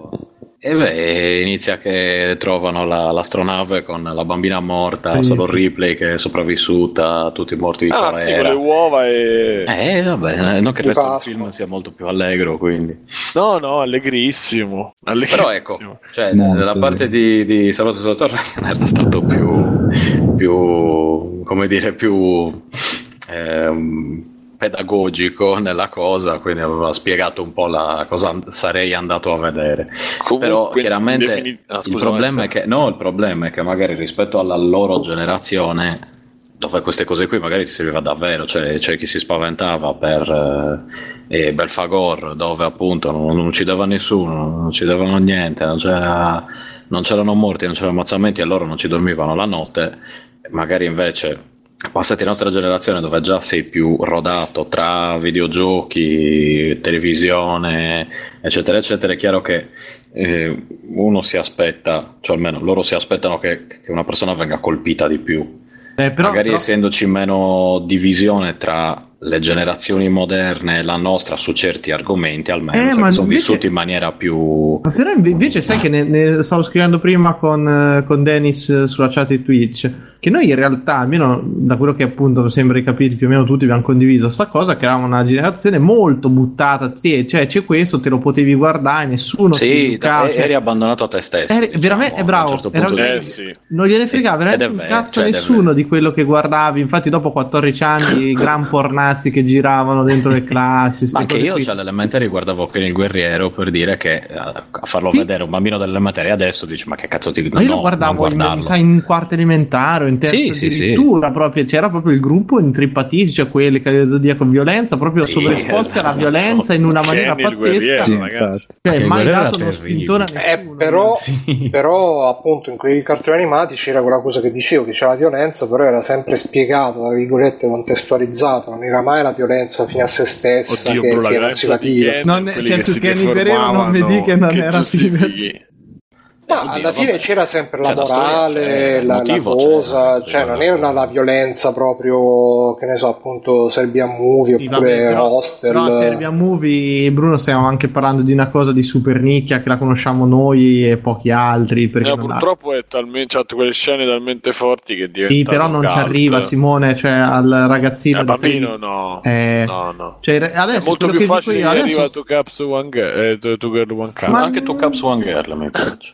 Si divide un po' tra una e un po' tra l'altra. Ogni tanto prima di pranzo e cena io me lo guardo. E comunque secondo me più di Cane Guerriero era molto più violento l'uomo tigre che c'era. Io mi ricordo sempre l'uomo tigre, le dita negli occhi, oppure quando prendevano ma prendevano le persone e gli strisciavano gli occhi lungo le corde del vento, no, adesso anche lì i bambini lo fanno trofeo, tutta una tristezza, cioè violenza e tristezza. Violenza e tristezza. Sì, appunto, tu pensa adesso non c'è nulla di tutto questo, sono tutti stratutelati all'origine da tutto, eppure su tutti i mezzi matti o parecchi esauriti, poi fanno i gameplay e poi si guardano le morti su YouTube. Cioè, capito, alla luce di sti fatti mi verrebbe da dire: oh, prendi il gioco violento, giocaci, vaffanculo, non mi rompere i coglioni, che alla fine non vieni su malaccio. Però boh, non lo so, è strana sta cosa. Io penso che ci debba essere comunque il genitore vicino, che come dice Bruno alla fine dà una spiegazione, anche una spiegazione stupida, però il figlio che c'ha fiducia in quello che dice il babbo alla fine è tutto, o la mamma, insomma. No, quello è vero ed è fondamentale. Io ti dico, per quanto adesso i cartoni animati, no, perché i miei non ho mai guardato cartoni, a parte quelli di Disney con i miei. Il resto c'era quello che capitava sulle reti locali, eccetera. Però mi ricordo che quando si parlava di film, poi fantascienza, robe un po' particolari così, mio padre un giorno mi fece vedere su una rivista tipo una foto da un set, mi pare forse addirittura il primo Terminator o qualcosa del genere, e mi si mise lì a spiegarmi, dice: guarda, vedi, questi sono dei pupazzi, alla fine il sangue è finto, si chiamano fotomontaggi, quando tu monti due foto uno sopra l'altra, che da una parte mi ha messo anche l'amore per il cinema, tutto questo discorso qui, dall'altra mi ha ucciso completamente tutta la magia, perché sapevo ormai che era tutto finto e quindi le emozioni erano morte, però ero preparato in quel senso, cioè il sapere già che sullo schermo quello che ti poteva impressionare non era vero è già una bella cosa. Sì, tu pensa che io quando ero piccolo pensavo che tipo quando qualcuno moriva nei film, a parte vabbè come tutti i bambini all'inizio pensavo che la televisione c'era la gente, dentro, viva, sì sì. Ma poi quando capivano la gente pensavo: ma quando muoiono tipo prendono i carcerati e fanno morire i carcerati. No, io no. Tipo rollerboard. Che cazzo di fantasia avevi? No, che tipo se devono fare una scena di morte come la fanno? Prendono uno tipo un carcerato e gli sparano, perché tanto è carcerato. Cioè, questo non l'ho mai pensato. Esatto. No, perché pensavo che morissero veramente, ho detto sì, allora chi ti ammazza? Che vogliono i figli. No, però posso fare, Mirco, colgo l'occasione, posso farti una domanda, visto che immagino sia tu l'unica persona comunque del gruppo che hai i figli qui, giusto? Almeno sì. Legalmente o dichiarati. Sì, quelli riconosciuti. Sì. Perlomeno in Italia, non in Asia o in altri. Esatto. No, allora, come però questa è una domanda che mi sono fatto spesso anch'io, sinceramente, perché quando poi toccherà a me, una bella domanda questa. Ci devi dire qualcosa, Carlo? No, sta per essere buricano. Un Carletto. No, però allora, come visto proprio a valle di questo tuo discorso appunto su che ti fece tuo padre al tempo, tu come gliela spiegheresti adesso ai tuoi figli la differenza fra la realtà e la finzione su quello che si vede al cinema o in televisione, visto che ormai è così sottile a volte ed è anche difficile da individuare, no? L'effetto speciale o il braccio tagliato, finto, quello che sia. E allora, questa cosa un pochino mi era capitato di pensarci, più che altro mi era venuta un po' grazie al parlando con la maestra dell'asilo che mi diceva quello che era un pochino il programma di quello che facevano loro, e anche all'asilo di Viola che comunque c'era tagliare le braccia, sì, tagliavano i bracci agli altri bambini, gli dicevano no, pensavo dei carcerati, tutto fitto, ragazzi, no, esatto, però hanno molto questa cosa dei travestimenti, cioè la finzione, il giocare di finzione ce l'hanno già da piccoli, quindi il mascherarsi, il mettere delle cose, far finta, dove le mettono le cose? No, il travestitismo. La tecnica tipo quella dei gatti, sai, che tipo la mamma li fa giocare come con le bambine che gli fai pettinare bambole per simulare quello che sarà il loro compito in futuro, oppure che una bello, situazione che si potrebbe verificare in futuro, ecco. Sì, ecco, però da quel in punto maniera di vista, giocosa. Cioè mi dà l'idea che potrebbe essere già preparato, cioè rendersi conto non è più una cosa come per noi, fa più strano adesso, cioè, diciamo l'ha capito, perché all'inizio io ho visto tipo quando chiamavo mia sorella su Skype, lei diceva zia, guardava il computer e indicava e diceva zia, cioè tipo com'è che non c'è zia dentro lo schermo? Poi quando non gliene è più fregato niente, adesso ha capito che nel computer ci sono altre cose e quindi non associa più il discorso persona, però poi dico, parla una bambina di 2 anni, è molto difficile capire quello che pensa e quello che capisci te, lei quello che vuole intende lei, Però lo vedo, non la vedo una cosa impossibile a capirla, anzi, cioè, mi fa anche strano che rispetto a quei video che si vedono su internet ha capito la differenza tra un tablet e un libro, cioè il libro lo sfoglia e il tablet invece ci preme, quindi secondo me che veramente... Quella è perché la picchi e per quello... Quello avviene, no, lei ogni volta che sbaglia gli spengo la sigaretta addosso e non fumo, tra l'altro. E non fumo, cioè le accendo per spegnere. No, le fumo apposta. Le faccio fumare a lei, eh. No, non, cioè ancora ti dico, poi Carlo, sono pronto a rimangiarmi tutto, il giorno che dirò ma porca troia, sei così stupida da non capire che quello è uno schermo. Però penso che già ci arrivi, anzi sia molto più naturale di tante altre cose, guarda, perché sembra sarà così, ma sono molto più scafati i ragazzini di oggi rispetto a noi per tante no, sono così, è vero. Sì, probabilmente eravamo più scafati noi, ma tra genitori che ci parlavano come divergenti, ma lascia fare, perché allora secondo me non eri scafato, nel senso che non eri, qui è tutto spiegato, è tutto molto più chiaro, però c'è meno fiducia, cioè ormai nessuno, cioè i ragazzi non giocano più fuori senza cadere sempre troppo nei luoghi comuni eccetera, però c'era una fiducia e una cosa che ti davano prestissimo all'andare a scuola da solo. Io mi ricordo in quarta elementare... Ma voi l'avete verificata sta cosa? Che sì, guarda, i bambini non giocano più fuori? Allora, giocano, perché però è molto ridotto. Per dirti, Simone, io ti dico... Mio fratello esce, cioè 15 anni esce. Però io ti parlo prima, ti sto per dirti, io in quarta elementare prendevo la bici con i due vicini di casa e ci facevamo 1,5 km in bici per andare a scuola, tranquillamente. Adesso se tu non sei accompagnato, non c'è il genitore, la maestra che ti vede all'uscita di scuola, ci deve essere, ci stanno gli zingari, è pazzia, cioè, è esagerata, capito sta roba? Una volta eri in un certo senso molto più spinto ad autoregolamentarti già da prima, poi anche paura magari di 4 schiaffoni se arrivi tardi a cena, quelle robe lì, però...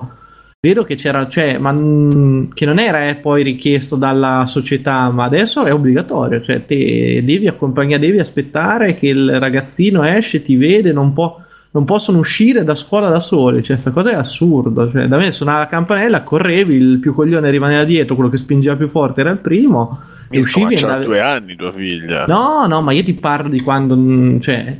Quando tu, anche te, tanto avrai fatto le elementari, non so da te. No, lui non l'ha fatto. Da noi tu uscivi dalla scuola ed era finita. Non è che la maestra stava a controllare se i tuoi genitori ti venivano, un adulto ti veniva a prendere, non ti toccava il pistolino lì nel... No, ma fino a quinta elementare comunque eravamo abbastanza controllati sempre, fino al cancello della scuola. Fino al cancello, ma poi cioè, adesso è tutto controllatissimo, cioè una roba micidiale, i documenti per prendere il ragazzino all'asilo, le robe, madonna.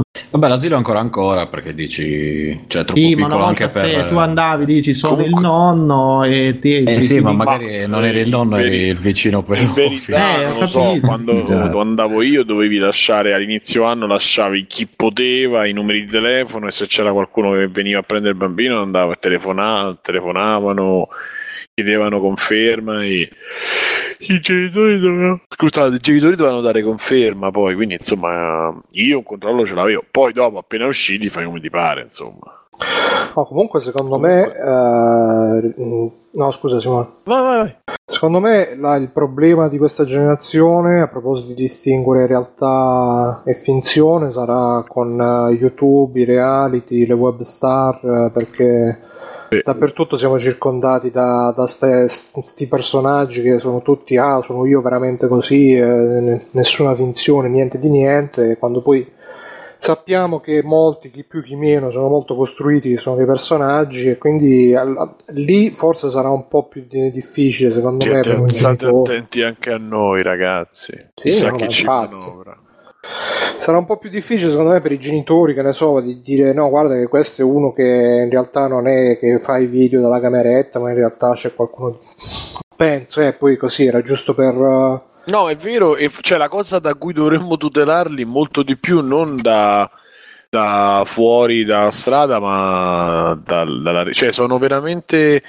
Mentre noi secondo me siamo più scafati anche su questo, loro sono più esposti ma molto molto meno consci di quello che è poi l'internet in generale, a parte YouTube che è una delle parti, ma insomma tutto quello che c'è in rete, nel bene e nel male, viene veramente, cioè non capiscono niente. E... sì, anche se però leggevo ultimamente, c'è un articolo su Medium, a proposito, mi sa che l'ho messo anche sul gruppo tempo fa, dei social network che usano i ragazzi teenager, che alla fine sono completamente diversi da quelli che usiamo noi. Cioè noi magari, quando era all'epoca nostra, si faceva i giri di telefonate per organizzarsi con gli amici, oppure ci si organizzava a scuola. Adesso per esempio usano Snapchat, WhatsApp, quelle robe magari lì.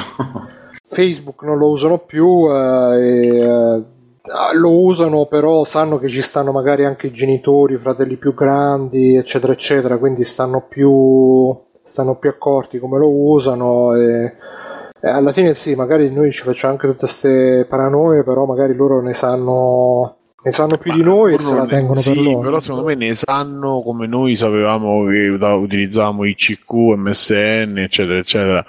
Io quello che dico è proprio invece il concetto di, cioè quando loro vedono, vabbè, rimanendo in campo nostro, quando vedono qualcuno dei videogiochi che parla, gli insegna come si fanno i videogiochi o gli chiede soldi e tutto, cioè tutta quella roba viene percepita come reale perché non hanno una controparte, non c'hanno nessuno che ha gli strumenti per dirgli guarda che è finto. Cioè io lo vedo con mio fratello che lui me li tira fuori, lui cioè, ah, hai visto il video, non tanto sui gamer ma quanto sui vari faina, si questi disadattati qua. No, il faina, ragazzi, è veramente. Boh, vabbè. Ma mi ricordo un paio di Roma tipo che si picchiavano con un petto di pollo. Sembrava amico. No, devo chiedere. Anche io ho una sorella di 14 anni, ok. E mi ricordo che stavo guardando questa roba qui. Mi ha anche detto il nome. Sembravano tipo la versione di YouTube dei cinepanettoni, perché erano anche romanacci, parlavano tipo oh ma che stai a fare, se sbagli te devi dare una pizza col petto de pollo. No, questa cosa non mi ricordo come si chiamavano, erano tipo due, boh, non... fatto sta che era molto orribile. Comunque quello che voglio dire è che così si finisce a votare, cioè mio fratello mi viene a parlare di questa gente, secondo me è molto meglio prepararli a quello e non a spiegargli della morte, ma prepararli e gestire quelle cose. Cioè io vedo mio padre che non ne ha idea, poi vabbè, e un giorno userai dei social e questi social potranno rubarti la vita, quindi no, conoscendo mia madre secondo me il discorso gliel'ha fatto comunque adesso. No, non di rubargli la vita, ma tipo stai attento, che attenta che quello che vedi lì non è che è tutto, cioè, quello che c'è scritto, c'è scritto A, a volte è B, ed è molto molto peggio, più subdolo, perché tutti si pensano che possono fare tutto sempre in qualsiasi maniera solo perché si mettono di fronte alla telecamera. Io quello l'avevo detto già in un'altra puntata, il problema è che manca la consapevolezza delle conseguenze, però adesso magari stiamo anche sbaccando un attimo. Sì, no, stiamo andando oltre, quindi mo io comincerei a troncare se non ci avete da se non ci avete da dire qualche cosa. Comunque speriamo di essere stati esaustivi nella risposta. E io grazie per l'email. Volevo andare a X-Credits, ma tanto abbiamo iniziato un po' più in ritardo, ma soprattutto come volevo parlare con Carlo, visto che c'è e ne approfittiamo, di due cose. Una era l'intervento sul doppiaggio che ho fatto io, magari lo facciamo più in là, che mi avevi scritto poi che insomma ci avevi da aggiungere qualcosa, visto che sei più nel campo. E poi su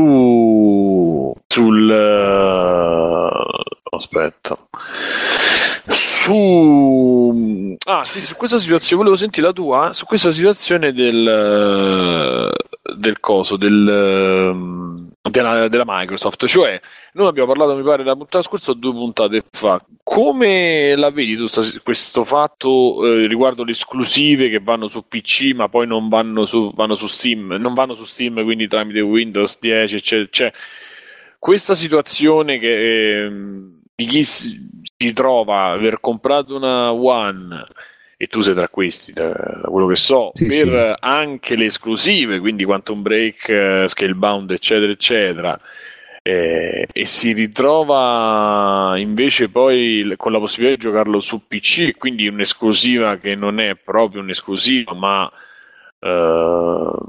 una cosa a metà, perché poi alla fine le case considerano il PC come non lo considerano comunque l'esclusiva sulla console, insomma, pure Sony, una che se c'è da rilasciare anche su PC non si fa problemi, se devi rilasciare su un'altra piattaforma sempre di console, a livello console, lo vede come un problema.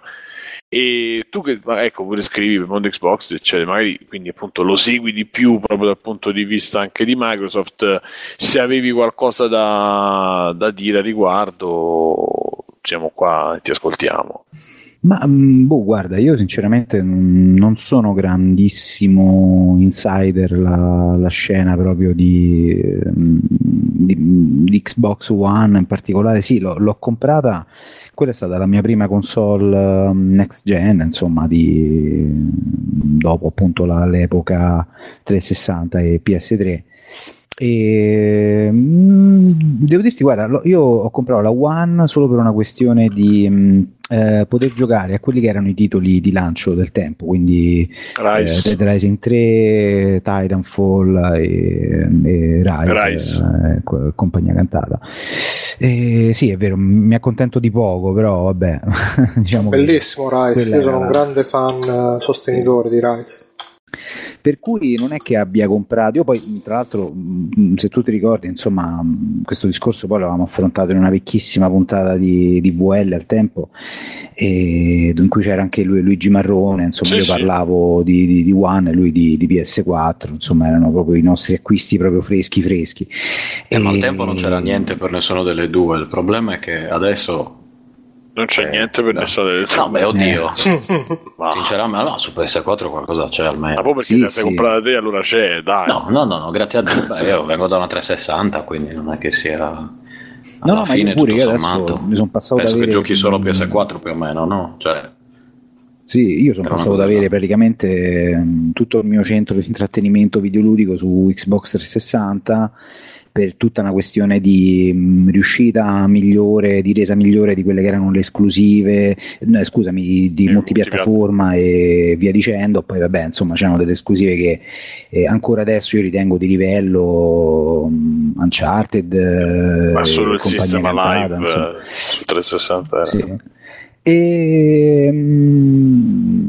Che dirti, per cui non sono arrivato praticamente ad avere il mio centro videoludico su PS4 adesso, cioè io un gioco me lo compro proprio tendenzialmente su PlayStation 4, e poi ecco appunto, se nel caso dell'esclusiva o nel caso del gioco e magari so che ha delle feature in più, delle cose in più, magari posso contemplare l'acquisto su One, ma diciamo non è un segreto, ho sempre fatto poco mistero del fatto che io la One veramente ogni volta che l'accendo c'è un aggiornamento, quindi mi fa pure capire che era da un po' che non l'accendevo prima, quindi sì, io mi metto nei panni dei videogiocatori che hanno creduto in One anziché in Sony, cioè hanno creduto in Microsoft anziché in Sony in questa generazione, magari adesso si ritrovano appunto a dover condividere fra virgolette le esclusive, quindi appunto non essendo più esclusive come dicevi tu, perché se escono pure da qualche altra parte non sono più esclusive. Però non capisco il discorso, allora che ne so, mi pare che eravate proprio voi la scorsa puntata a dire che il tipo ha twittato a Phil Spencer, ho saputo che fai uscire Cazzo Imperio là su PC, allora io adesso disdico il mio pre-order. Quella secondo me la dice pure un po' lunga su quella che è l'utenza di videogiocatori, quindi è difficile capire un po' quello che passa per la testa a determinate persone, però eccomi. Però posso dire che è colpa di Phil Spencer stesso, mi è venuto questo lampo di genio, si crea un marketing che fa sì che tu appartenga ad una squadra e non che valuti poi l'effettiva validità di un prodotto, perché comunque è una fidelizzazione molto più potente, credo, E quindi che quella cosa ti si ritorce contro, perché lui ha comprato One perché tu gli hai detto che c'ha One, garanzie, questo e questo, poi sono fatti gli scherni, gli schernimenti, come cazzo si dice, le battutine durante lo squorn durante le tre, se vi ricordate, insomma, le varie conferenze, le varie botte e risposta, e poi questa gente che si sente appartenente a qualcosa, al club di One, al club delle esclusive, al club di Quantum Break, alla fine ti dice ma hai deluso, perché ci crede anche a livello col sentiment, come direbbe qualcuno nostro. Sì, no, ma quello è indubbio. Infatti io, ripeto, proprio mi stringo, come si dice,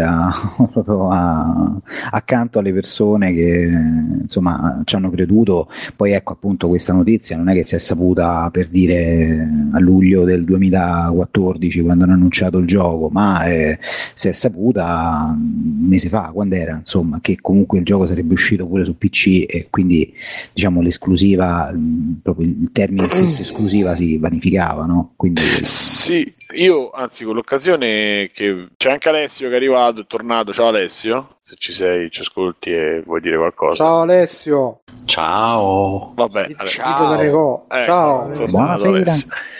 E Alessio ti presento. Non credevo di avere questo onore. Hai visto che c'è il Borighiana? C'è un'immagine di Borighiana, è seduto in un divanetto a Berlino con indosso una maschera antigas sovietica. Ti ricordi, sì. Chi se lo dimentica. Quelli sì che erano bei tempi, mica adesso. Che ci serviranno a tutti le maschere anticasse con questo smocco. E comunque, no, da una parte potrebbe essere una cosa che dovevano fare, quindi se in qualsiasi momento l'avessero fatta gli avrebbero tirato merda, quindi tanto vale farla adesso che magari riacchiappi qualche soldo con l'uscita su PC di queste robe, perché qua a fine Quantum Break, per dire, mi potrebbe interessare anche a me, uno che non ho One, due che ho un PC e tre che non ho un PC così potente, che quindi, visto che One non è così potente, magari me lo gioco anche discreto, insomma.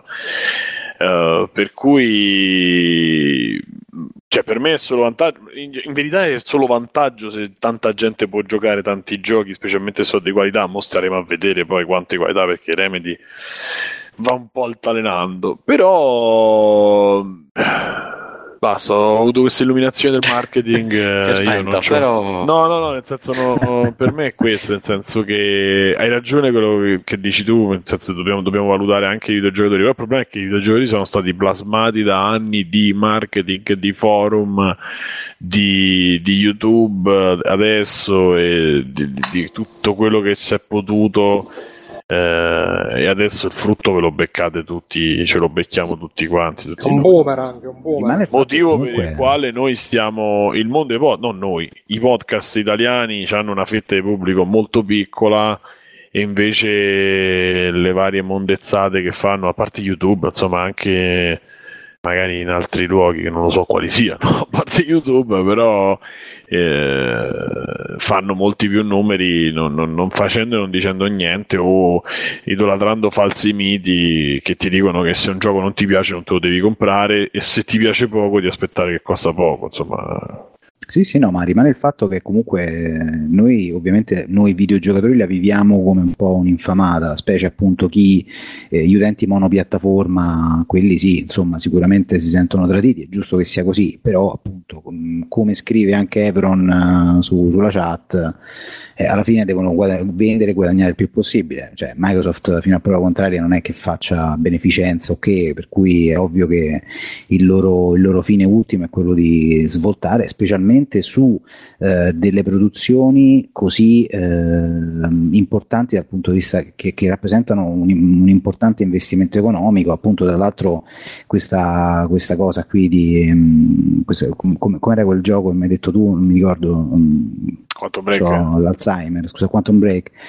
Questo è un prodotto che poi si riallaccia pure a una serie TV, quindi c'è un investimento ulteriore rispetto a quello del solo videogioco, per cui cioè, con questo non giustifico niente, però mi metto nei panni comunque di una multinazionale che deve svoltare il miliardo, se no è la fine. Ok, se volete chiudere qualcuno, altrimenti io andrei a non vorrei chiuderti in un ospedale psichiatrico. Adesso se volete chiudere qualcuno. Vorrei chiuderti con la fottuta bocca, amico. Esatto. Quindi la prossima volta che scendo a Tramo me lo porto appresso e lo rinchiudo nel manicomio che c'è là. C'è ancora un manicomio aperto a Roma, scusa. Non li avevano chiusi? No, è chiuso, ma è ancora lì in tutta nella sua bellezza meravigliosa. Volevo coinserirmi solo con un commento serio a proposito del discorso che stavate facendo, non so se l'ho sentito tutto. Penso che appunto il problema sia dal microfono così Alessio. Sì, è picchiettoso? No. Allontana puttacchiando. Pure metti una calza davanti al microfono. Pure metti una calza in testa. Decollante vanno bene. Vai, sì, sa, solo se è bucato in mezzo. No, Prova. Piano, lo stappi. Vai, prenditi anche tu il filtro anti-pop. Spingi un push pop e vai tranquillo. Vabbè, ma se non ho tutto questo fastidio evito di parlare. Dai, no, finalmente. Vabbè, manicomio, Teramo. E basta. No, la cosa seria che volevo dire era quello che già stavate accennando prima, che il pubblico dei videogiocatori è essenzialmente ancora infantile, anche quando hanno 30-40 anni, e tendono a parteggiare per la squadra scelta, un po' come autoconvincimento, ho speso i soldi sulla macchina migliore, come la gente che si scanna se è meglio iPhone o Android. Bene, cioè è meglio Android, tutto risolto. Bravo. Sto scherzando, vabbè. Dai, sto scherzando. Ciao, è bellissimo essere tornato. Eccolo, bravo. Allora andiamo in zona extra credits. Allora, giovano, sta mano può essere ferro e può essere piuma. Oggi è stata una piuma. Chi è? E bentornati alla zona extra credits, che dopo la zona Cesarini tanto ci piace, dove parliamo delle cose che abbiamo visto, sentito, giocato magari ogni tanto all'interno di questo contenitore che è Free Playing, che è una specie di domenica in dei videogiochi. Bello, buona domenica, dove c'era Maravene e Bruno, tra l'altro. A buona domenica, la mai troppo celebrata Maravene, domenica in, a buona domenica, da... sopra il toro elettronico magari. Bah. Che mamma mia, c'era anche Maravenier sull'otto, se vi ricordate. Io arrivo fino a Pippo Pippo, il tenerone. Pippo Pippo era l'82, era Cangurotto, era Massimo Lopez. Era Massimo Lopez, esatto. E poi Madonna, c'era quanto mi stava sul cazzo. A me, ecco, posso fare uno sfogo così al volo, a me sì. Massimo Lopez non m'ha mai fatto ridere, ma manco, ma che cazzo ne so, ma non lo so, ma... anche coso, ve lo dico, faccio scoop, anche Frassica. Anche a Frassica. Frassica mi fa pisciare da risate, ma comunque abbiamo tre cazzo. Frassica sì, è un genio, però Massimo Lopez, mamma mia, che purga di persona, ma ogni volta che vedevo allora dobbiamo ammazzarlo, un attimo, posso fare una telefonata? Sì, no, perché sai, mamma, comunque, che palle, la sovraesposizione mediatica che le persone. Frassica gay, e su Yahoo Answer nel 2010 c'è uno che risponde: l'ho conosciuto, garantisco non è gay, è un uomo spiritoso, intelligente, simpatico ed equilibrato, aperto al mondo delle persone, specialmente alle femmine. Perché chiaramente chi mio fratello non deve essere spiritoso, è raffinato. Esatto.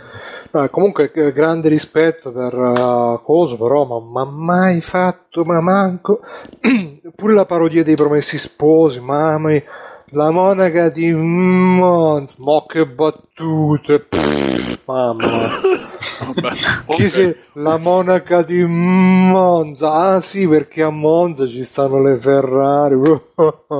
Mamma mia. Ah, non l'avevo capita io, dopo tutti questi anni, pensa. Vedi, perciò. Manco grazie, io però, che ci abito. Monaca di che si perde Ferrari, tra l'altro. Sì, una dietro l'altra. Tra l'altro, com'è che si chiamavano? Lopez, Marchesini, Solei, 33? No, i 33 no, era il trio Lopez e gli 883. No, è il trio era, sì, Marchesini, Lopez e Solenghi. Però prima si chiamavano tutti e tre. Tre per caso, non me lo ricordo. No, l'Arena no, quella era la Smorfia contro Isi e... Ah no, mi sto confondendo con quelli, esatto. Quella era la Smorfia, infatti. E vabbè, tanto sono tutti terroni. No, quella, la Smorfia la facevano molto. Allora posso fare una telefonata? Ho telefonato da lungo la vita. No, il cangurotto proprio è stato tipo, cioè, ancora la pubblicità della Telecom poteva essere guardabile. Liberato il mostro. Ma il cangurotto, cioè il cangurotto era tipo la versione brutta di Giacomo che faceva il bambino vomitino con come si chiama? No, vomitino era un capolavoro, con Aldo appunto, che si chiamava Brainstorming. Il cangurotto era la versione di contrabbando brutta di vomitino. Okay. Bello che Outcast c'ha lo sfogo su Street Fighter 5 di Pocotto ipertecnico, noi abbiamo lo sfogo sul cangurotto, insomma. Ma Pocotto ci ha giocato o ha solo visto filmati prima di sfogarsi? Lascia fare, porta rispetto, stai porta rispetto a sta cioppa di cazzo. Vabbè. Comunque, prima di andare a Extra Credits, visto che siamo in zona e che abbiamo sempre Carlo da sfruttare, facci il tuo pamphlet sui doppiatori. No, vabbè, la risposta sul doppiaggio che davo io.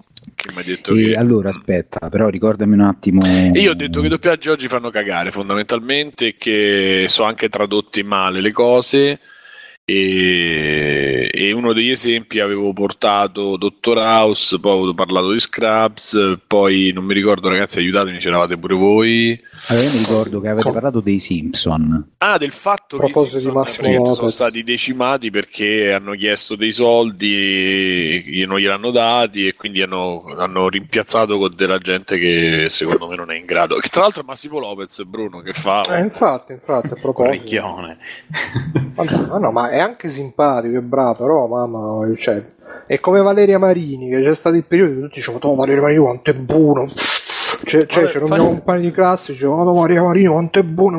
Dice, ma che cazzo c'ha questa? Che tutti dicono quanto è buono. Esatto. Oh, vabbè. Ai tempi di cos'era il macellaio? No, quel macellaio era la... No, quello è stato il coronamento. Prima ci sono stati anni di Valeria Marini, quanto è buona Valeria Marini. Mezz'ora è stata buona, Bru, mezz'ora. Bigas Luna. Ma come fai a farti chiamare Bigas Luna? Come fai a chiamarti Stefano Biggio? Bruno Barbero. Beh, scusa, Carlo. Vai, Carlo. Allora, guarda, diciamo, discorso che facevi tu... Puoi dirlo che è una cazzata, se... No, ma guarda, è una puttana. È anche difficile darti torto per certi versi. Aspetta, però, ecco, mi sto incartato con il push to talk. E, no, dicevo, è pure difficile darti torto per certi versi, perché effettivamente la qualità di alcuni prodotti potrebbe sembrare più bassa rispetto ad altri, ma per tutta una serie di ragioni che probabilmente, diciamo, l'utente finale a casa non potrà mai sapere, capire, neanche probabilmente gliene potrà mai fregare niente. Ovviamente quello che traspare che cos'è? Che il doppiaggio c'ha qualche cosa di strano, e magari, che ti posso dire, c'ha un sync di labiale strano, oppure c'ha delle voci sgraziate, o c'ha delle voci sconosciute, o che altro, non lo so, insomma, comunque ti dà l'idea di essere un po' così, non proprio ben fatto.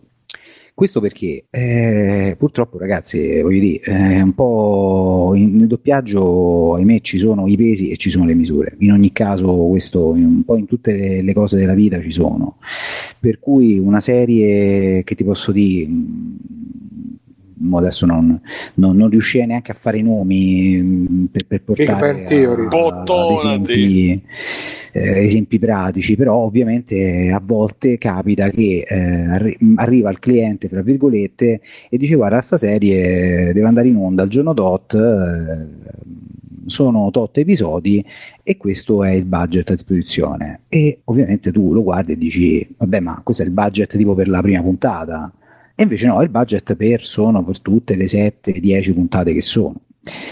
Questo ragazzi che cosa si traduce? Si traduce in dover comunque lavorare un po' di corsa, dover lavorare un po' ma neanche sul buono la qualità si abbassa, no? Non ho capito, scusami. Quindi effettivamente la qualità si abbassa? La qualità si abbassa solamente da un punto di vista, diciamo, di quello che potrebbe essere la rifinitura su un doppiaggio, ma non si abbassa nel fatto, cioè se un doppiatore va a fare la serie dove gli danno 100 euro e il film dove gli danno 10.000 euro, non è che quel doppiatore farà meno peggio il film, meno peggio la serie, più, insomma, vabbè, no, non è che farà peggio, certo, un lavoro, no, però sarà un doppiatore mediocre magari in generale. No, questo non è neanche tanto vero.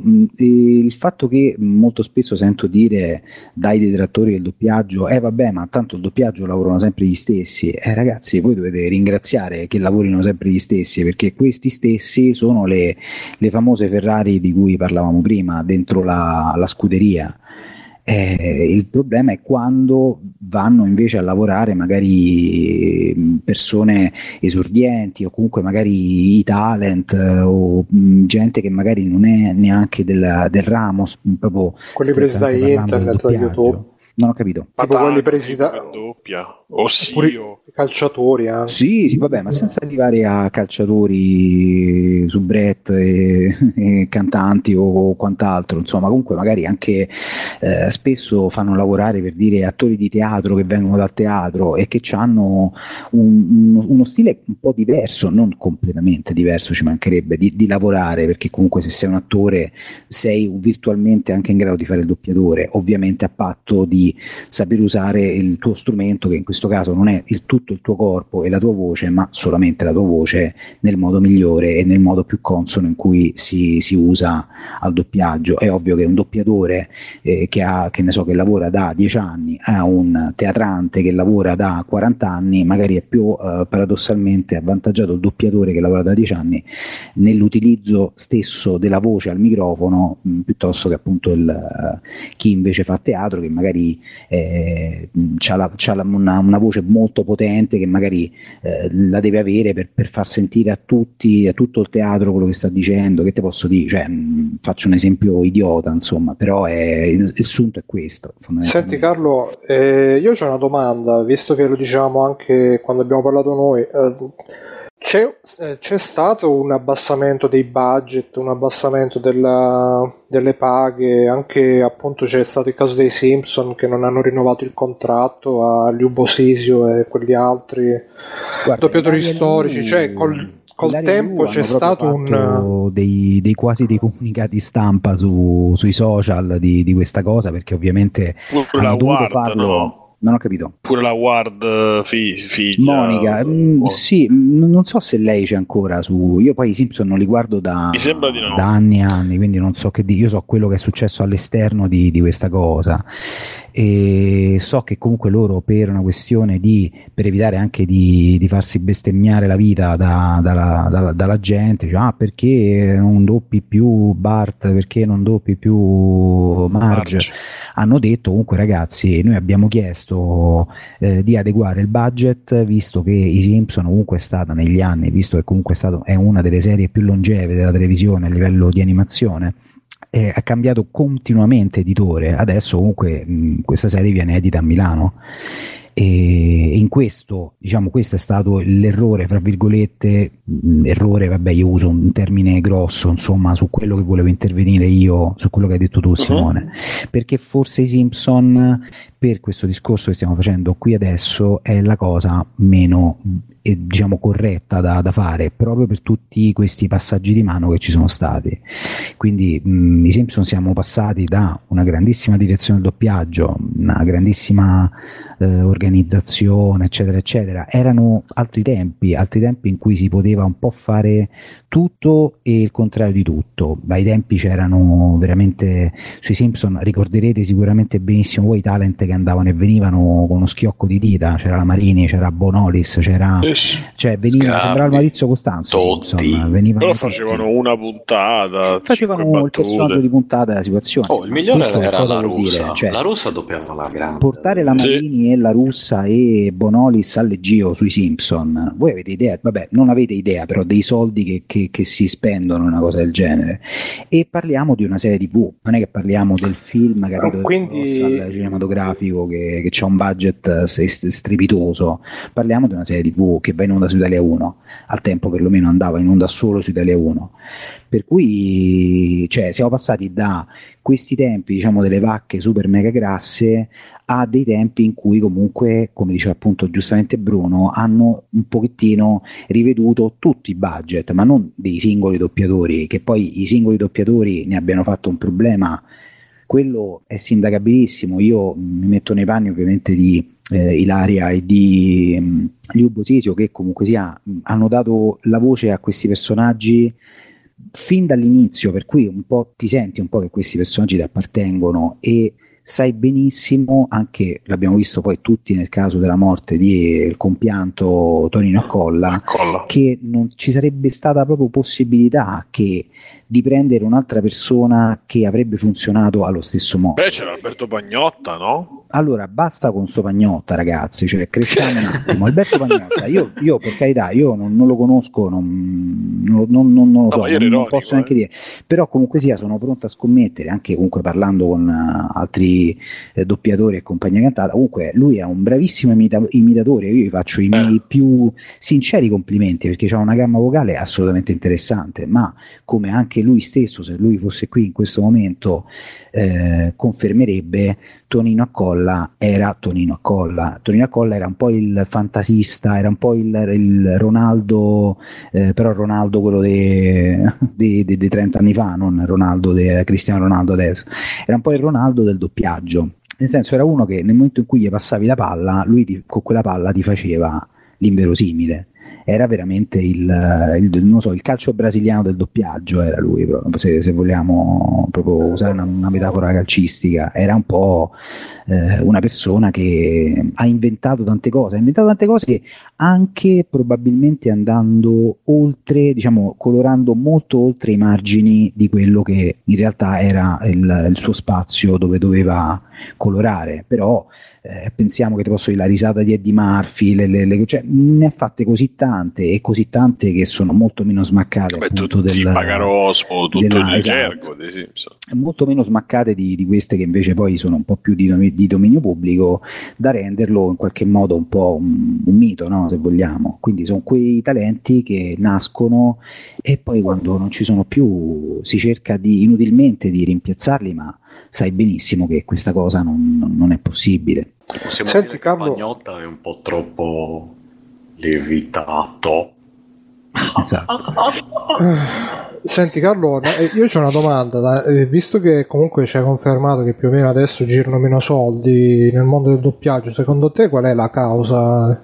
Internet, i sottotitoli, serie TV pirata, che qualcosa. Guarda, al di là di questi un po' che sono tutti i mostri di fine livello che conosciamo bene, che appunto la pirateria e compagnia cantata, ma visto pirata in realtà il fatto è questo, cioè perlomeno nessuno mi ha mai confermato questa mia visione assolutamente personale, che questa rimane una mia visione personale, però il fatto è che adesso le produzioni, come ben saprete, insomma, basta che aprite un qualsiasi browser tipo Netflix o cioè qualsiasi applicazione appunto di questi per vedere le serie TV, cioè la domanda è aumentata così tanto, le produzioni sono aumentate così tanto in tutti i paesi del mondo, verso tutti i paesi del mondo, che purtroppo, se prima c'erano tot soldi per far girare quelle che erano quelle, che ne so, 10 serie TV all'anno, per dire, che venivano prodotte importanti, adesso questi soldi devono bastare, fra virgolette, per gestire il triplo, se non il quadruplo, forse anche di più, delle serie TV e di tutti i prodotti che ci sono in giro per il mondo, che devono essere localizzati, devono essere adattati, doppiati, mixati, eccetera eccetera. Purtroppo, se si sono abbassati i costi dal punto di vista del doppiaggio, sappiate che gli stessi costi si sono abbassati, e questo ve lo potrebbe confermare qualsiasi mio collega che lavora nell'ambito appunto del mixaggio cinematografico e televisivo, anche in quel campo lì. Ovviamente noi di doppiaggio ne parliamo perché è un po' la cosa, come dire, è un po' parlare un po' del, che ne so, il nome della rosa, capito? Queste cose un po' che non si sanno bene, che non si capiscono, vediamo, ma chissà, ma vedrai che quelli, ma tanto sono tutti una famiglia, quindi se fanno i conti loro. Purtroppo diciamo che da questo punto di vista un po' la cosa è molto meno misteriosa di quello che possiate pensare. Certo, sono tutti mestieri che, non essendo alla luce del giorno, lasciano sempre un po' trapelare un po' quel mistero brutto, no? Che uno pensa subito a male, chissà questi che fanno, che dicono, però poi in realtà non è vero. Anche quella è un po' un'azienda fondamentalmente da mandare avanti, e ha le stesse regole di tutte le aziende del mondo, per cui, anzi, io trovo che questo, insomma, sarete anche d'accordo con me che comunque adesso il discorso doppiaggio, doppiatori, cazzi e picci e imbrogli sia stato sdoganato moltissimo rispetto al passato, no? Cioè adesso comunque questo è un mestiere che vediamo molto più sotto i riflettori rispetto a 10-20 anni fa. Beh, anche a Mantova ci sono ci saranno anche i doppiatori di Han Solo, Tizio, Caio, insomma, come star, mentre invece, insomma, pochi anni fa non è che dicevo, vabbè, quello è il doppiatore di vabbè, quello. Sì, no, ma che l'anno scorso ho sentito uno, ma ha messo una depressione pazzesca. Cioè? Sì. C'era sto signore, adesso non mi ricordo, era un pezzo grosso, mo me lo ricerco, ve lo dico. Niente, che lui ne parlava proprio come uno svuotato completamente dal punto di vista umano, da sto lavoro, che non ne poteva più, detto proprio palesemente. Poi facevano, ci vedremo il prossimo anno, e chissà Dio cosa vorrà per me il prossimo. Cioè, così, robe, tutto così. La gente chiedeva, ma sa lei che ha fatto molte voci? Le ha fatto, non provare a chiedermene nemmeno una, perché sennò abbiamo chiuso. Così la gente è terrorizzata a un certo punto. Tant'è che parlavo con gli organizzatori e ho detto, madonna, cioè, ce l'ha depresso il pubblico, però vabbè. Senti Carlo, dipende, insomma. Sì, no, vabbè, tutti saranno tutti gli ambienti, questo lavoro, immagino che te posso dire, non lo so. A me piace molto, devo dire, a me io continuo, nonostante insomma ci lavoro da tanti anni, a me comunque continua a piacermi molto, mi piace molto vedere le cose doppiate, contrariamente comunque a tante altre persone che conosco. Io rispetto moltissimo il punto di vista di chi dice no, io voglio vedermi il prodotto originale come è stato pensato, voglio sentire gli accenti delle varie regioni, che ne so, d'America, dei vari stati, voglio sentire, che ne so, l'accento inglese, voglio sentire l'accento australiano, ragazzi, cioè è condivisibilissima questa cosa. Non è che non ho mai dato contro a nessuno detrattore del doppiaggio. Capisco anche magari l'insofferenza che c'è nel sentire magari un prodotto che tu lo senti e dici, boh, certo, però si sente che questo l'hanno un po' raffazzonato, o perlomeno ti sembra, no, che qualcosa non va bene, che qualcosa è andato storto durante questa cosa. Questa cosa succede anche a me, non è che succede solo a voi, però nonostante ciò a me piace anche un po' sentire, tu ci lavori, quindi devi essere un po'... piace un po', capito, poi anche un po' parlare poi con i doppiatori per capire un po' la ragione di determinate cose, e poi certe volte magari spesso facendolo capisco che invece magari quello che avevo pensato io era completamente diverso da quella che poi era la realtà dei fatti, no? Quindi senti Carlo, ci hanno fatto una domanda in chat, sì, vai. Un paio in realtà. C'è Andmind che ci chiede se la Paccotto è figa anche dal vivo. Mi piacerebbe rispondere a questa domanda, non lo so, io Emanuela non la conosco, anche perché lei lavora a Milano, io lavoro a Roma, quindi ahimè, ci sono comunque, continuano ad esserci, per quanto adesso devo dire che da un po' di anni a questa parte le due diciamo città più grandi che si occupano di doppiaggio, che è Roma e Milano, poi c'è anche Torino, ci sono anche altre città d'Italia che fanno doppiaggio, però diciamo che le due principali sono Milano e Roma. Quindi Roma si occupa per lo più delle produzioni cinematografiche e serie TV, Milano diciamo è più ferrata su quella che è l'animazione, però ogni tanto insomma fanno anche doppiaggio di qualcosa che va al cinema, raramente devo dire, e qualcosa che invece, qualche serie TV, qualche roba così. E devo dire che ecco, ultimamente un po' le squadre si stanno un po' mischiando, perché comunque sia c'è gente che regolarmente viene a lavorare a Roma, ad esempio anche, che ne so, Pietro Baldi, che tutti voi conoscerete bene. Pietro, quando viene diretto bene, è un caratterista interessante. Certo, mettere Pietro a fare un personaggio serio, che ti posso dire, o un ruolo diciamo che non gli si addice, lì un po' lo senti che c'è qualcosa che non sta andando come deve, no? Però mettere Pietro Baldi a fare il caratterista, per dire, la Disney è fissatissima con Pietro, insomma, l'ha fatto lavorare sui Pirati dei Caraibi, l'ha fatto lavorare sulla ricerca di Nemo, inaspettatamente a mio dire, però ha funzionato tantissimo secondo me, e lì ti accorgi che comunque una direzione con le palle ti svolta comunque il film. In ogni caso, che si lavori con gente molto molto scafata, molto molto brava, o che magari si lavori con gente che invece magari non è abituata a lavorare tanto, o non è abituata a lavorare in quel modo. E poi c'era Papa Costantino che c'ha due domande. Una è: ma Ivo De Palma CEO ci fa? E due è...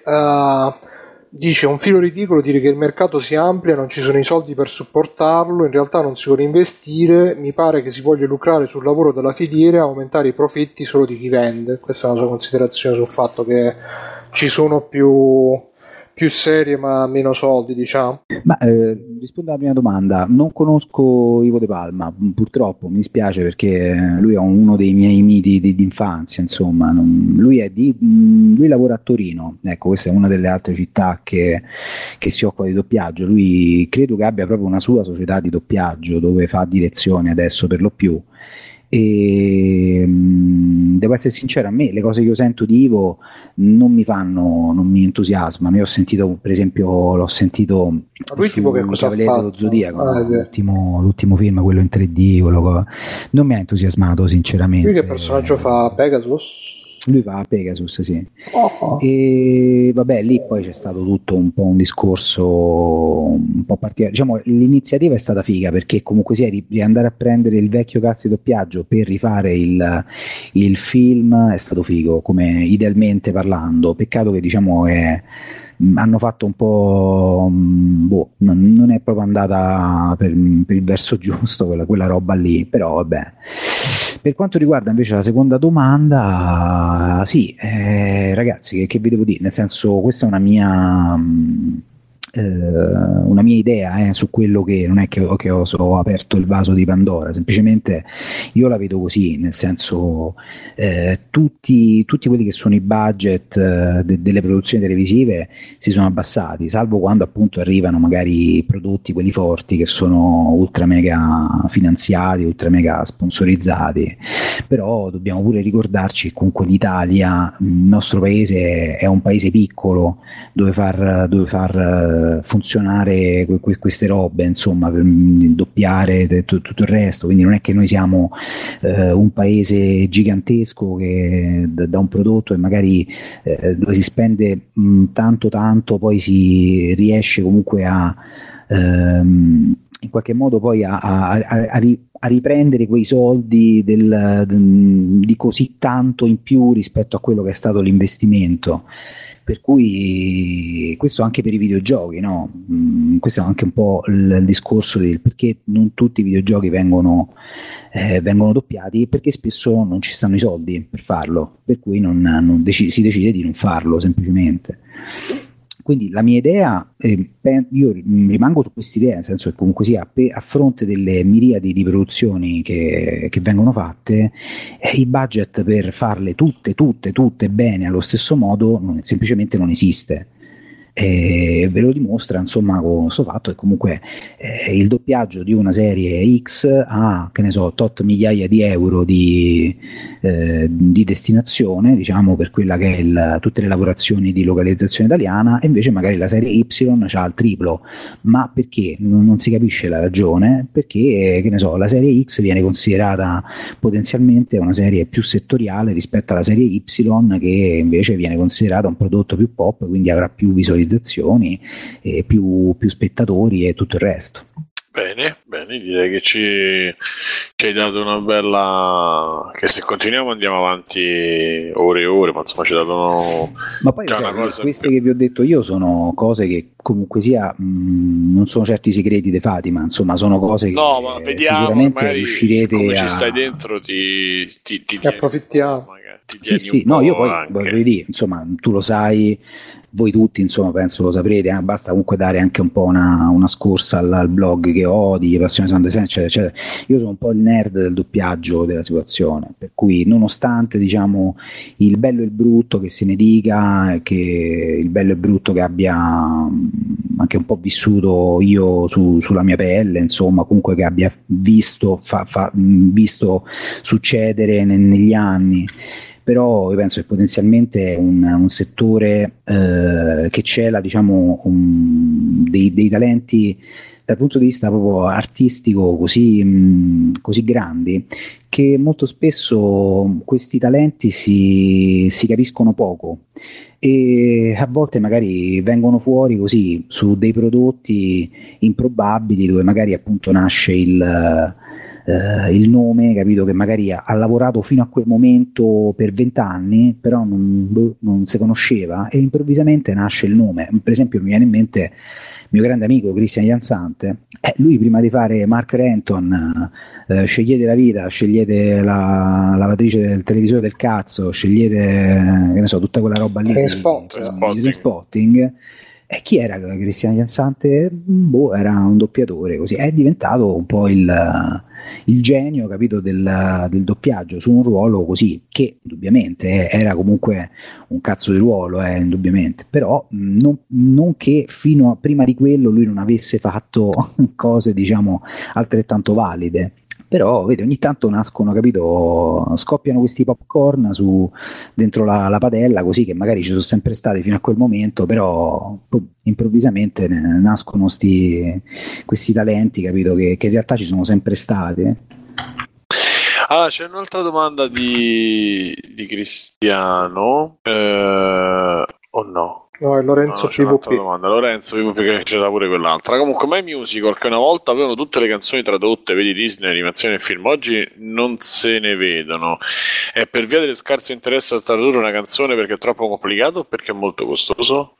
Lì dipende, non è che il doppiaggio si sceglie se tradurre e ridoppiare, fra virgolette, cioè ricantare le canzoni o meno. Lì è il cliente che ti chiede questa me la traduci, questa no, cioè non è una cosa che decidono di fare in doppiaggio in Italia, è un'operazione che va messa in budget, anche perché lì comunque ci sono dei tempi e dei modi completamente diversi al doppiaggio, si usa una sala diversa, si usa una struttura diversa per ricantare le canzoni, si usano anche delle competenze diverse, perché si usano i cantanti, spesso non si usano i doppiatori, ci sono dei doppiatori che cantano ma non sono tutti, e non è detto che magari un doppiatore cantante debba o possa voler cantare su quella canzone per quel personaggio, perché spesso magari, che ti posso dire, per ragioni di marketing, per dire la protagonista, per dire la principessa della situazione Disney, magari la canzone la deve cantare, che te posso dire, Mina,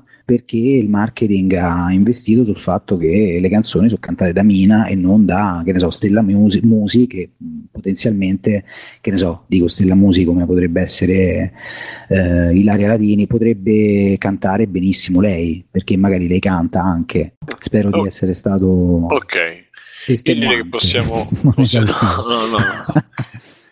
grazie, anzi possiamo andare avanti e con gli extra credit. Chi vuole? Alessio, ci vuoi dare una cosa al volo? Ce l'hai? Ci sei? Ti posso dare un film tanto per restare in tema. Io sono passato qui per dire io sono passato perché purtroppo di videogiochi roba nuova non me ne è passata sotto mano ultimamente. Se devo parlare che ho riscaricato Pokémon per il 20ennale, me lo sto rigiocando, non mi sembra il caso. No, anche perché vabbè, insomma, c'hai i 40 anni, basta.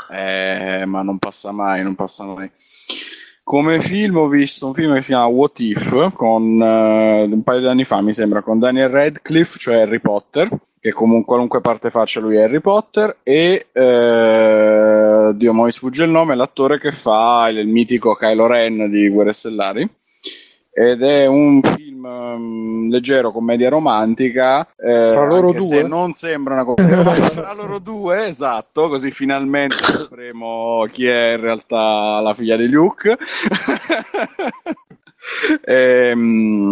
Molto carino, leggero, però non stupido, nemmeno banale come ci si può aspettare di solito da una commedia romantica. E lui una volta tanto fa una parte in cui non sembra Harry Potter, al netto delle battute. Consigliato. Sembra Hermione, esatto. Ok, Mirco, tu che ci vuoi dire?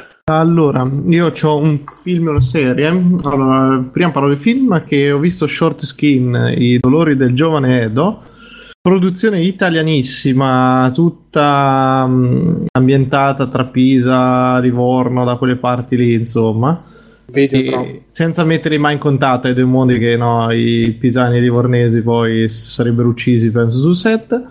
E no, a parte questo, racconta praticamente un'estate di questo povero Edoardo che ha un problema per cui non scappella, detto proprio brutalmente. Racconta la storia del povero Edoardo che ha questo problema di provare dolore mentre si tocca il pipino, e però si trova anche a dover chiavare, quindi c'ha queste storielline amorose con una che è la fidanzata carina, però che andrà via per studiare a Parigi, un'altra invece la maiala di turno, lui ha un amico. E allora il film è divertente, molto carino, girato bene. Il primo problema che ho riscontrato grosso è che all'inizio è veramente parlato tutto con un accento fortissimo, che per me, a parte che mi sembrava di sentire il nostro amico Urad, ciao Gianluca, e per tutto il film ciao bimbi. E quindi all'inizio c'è anche un po' dei volumi un pochino strani, che proprio era difficile seguirlo. Poi dopo, quando ho fatto un pochino l'orecchio, il film è proprio godevolissimo, stavo per dire, che non so se esiste come parola, ma se esiste petaloso io posso brevettare godevolissimo.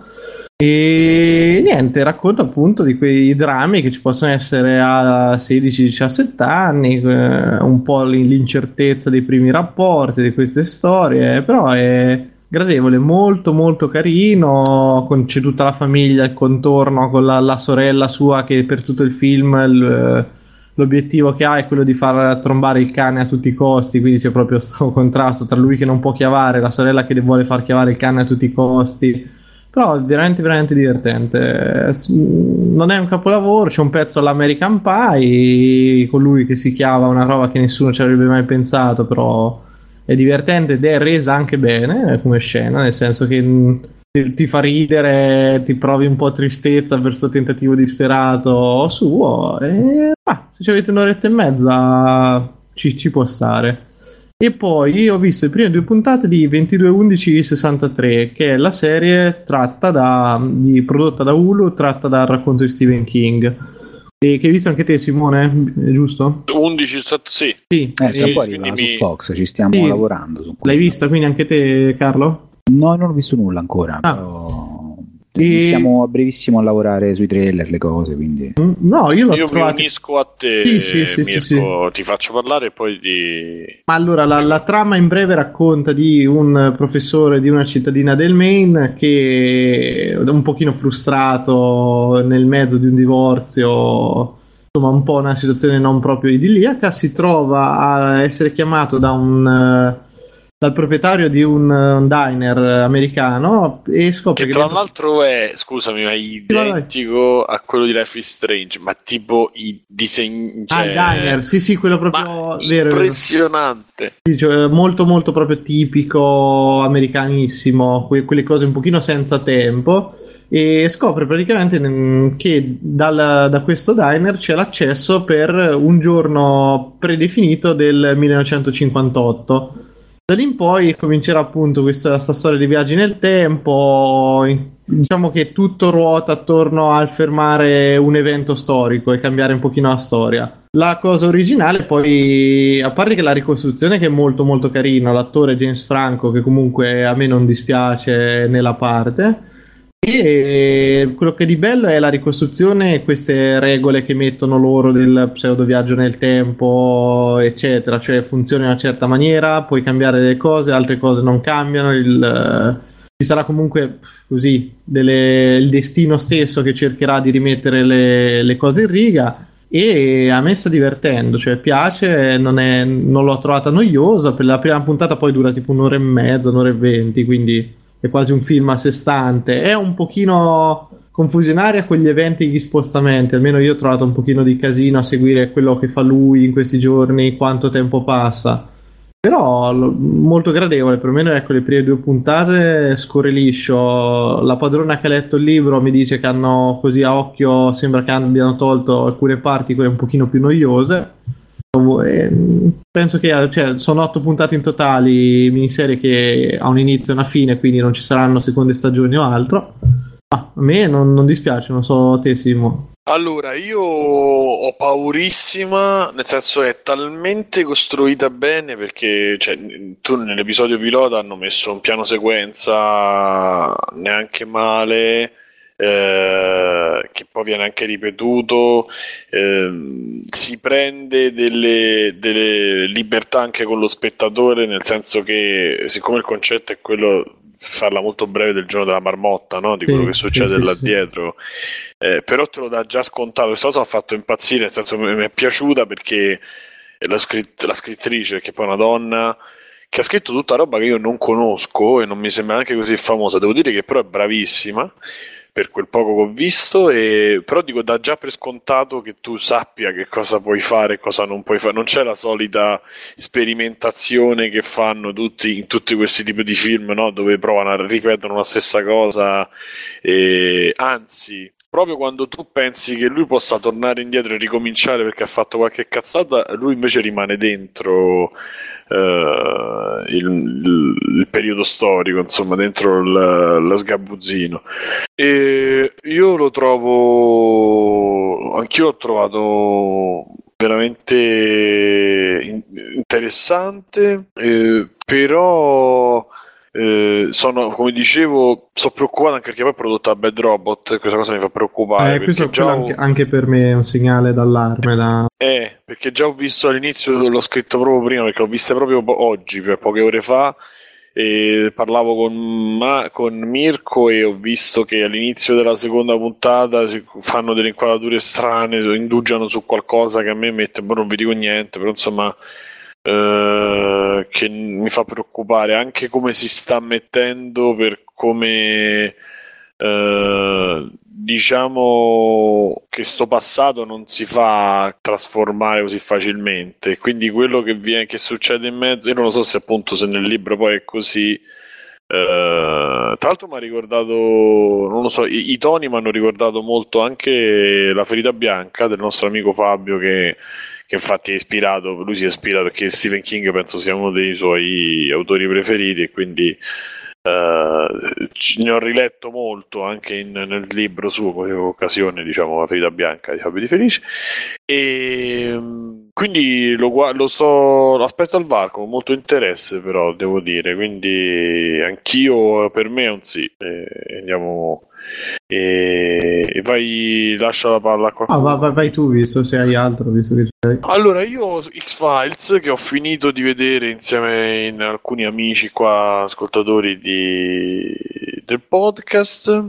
E allora, mentre la gente è rimasta delusa, secondo me cosa? Devi spoilerare. Dai, secondo me sì, raga. No, per me non c'è problema, è per sapere, perché a me mancano gli ultimi due episodi, quindi in verità è talmente blanda alla fine che io posso anche evitare lo spoiler. Posso dirvi, vi spoilerò solo questo, nel senso che non dico niente sulla storia in sé per sé, vi dico che praticamente se non volete vedervi perché non vi fidate, vi guardate la prima puntata e l'ultima puntata, basta. Praticamente loro hanno scritto, secondo me hanno scritto due puntate e poi hanno messo in mezzo 4 episodi vecchi che avevano scritto, che magari non convincevano, non lo so, e ci hanno fatto tutta la miniserie. Però dicono tutti che l'episodio migliore è quello fatto a cazzo, che non c'entra niente. Ma in verità non è che non c'entra niente, perché dalla quarta, non mi ricordo, insomma, ci furono delle stagioni, alcuni episodi erano solo episodi, ma poi tipo la settima stagione, insomma, a un certo punto erano tutte quasi così le puntate. Ma quella riprende il classico il setting che c'era dalla terza stagione in poi X-Files, cioè del mostro della settimana. E esatto, la terza puntata della serie è proprio un omaggio alla fine, o comunque il ripetere quel discorso lì alla fine. Sì, ma poi continua, questo secondo me continua in tutta la stagione. C'è una cosa figa è che loro prendono la situazione complottistica e il sentimento complottistico che c'è oggi e lo ribaltano sempre, lo continuano a ribaltare. Che a me non è molto piaciuta, nonostante sia una delle critiche più grosse che hanno fatto alla serie, per me ha funzionato tutto sommato. Sì, è molto intelligente come l'approccio, e poi ripeto, per me, per quanto altra gente che stava con me a guardare ci è rimasta delusa, a me la fine, cioè pensate che appunto la prima puntata e l'ultima sono le uniche puntate che hanno senso da vedere, che hanno una trama orizzontale, ma poi alla fine della seconda l'episodio praticamente non è che non è finito, cioè non è neanche cominciato, tu hai visto un pre e finisce, ma non c'è neanche un'avvisaglia, finisce come mentre sta andando, e io ho detto no, grandissimi, perché c'è una fine del genere veramente unica. Tanta gente ci è rimasta, qualcuno ci è rimasto male, secondo me invece è geniale. E che dire, loro forse, ecco, questo è uno, X-Files forse è uno di quei telefilm che ha avuto in Italia, ha avuto ancora più successo perché era doppiato come si dice, perché se io non me lo ricordo bene in 20 anni fa, ma se, e forse col doppiaggio nuovo guadagnerà, perché c'è il doppiaggio nostro italiano nuovo, nel senso il doppiaggio italiano, che i doppiatori ho sentito che sono praticamente tutti gli stessi vecchi, correggimi se sbaglio Carlo. Sì, no, non solo lo stesso cast di doppiatori, ma anche a livello proprio di adattamento, dialoghi e tutto il resto, è proprio ci sono più o meno le stesse figure, sì. Esatto. E quindi ne gioverà di più, perché invece loro purtroppo mi sa che erano cani, hanno avuto una botta di culo ai tempi, infatti non hanno più lavorato, a parte lui che fa l'ubriacone, ma vabbè. Perché cioè nella prima puntata lui recita così, ehi Scully, noi dobbiamo andare, cioè fa 40 minuti così, e lei ogni tanto c'ha delle cose, dei momenti dove proprio non funziona. E poi c'è questo, che è una cosa che invece a me dà fastidio, perché se facessero così mi darebbe, cioè a me ci rimarrei male.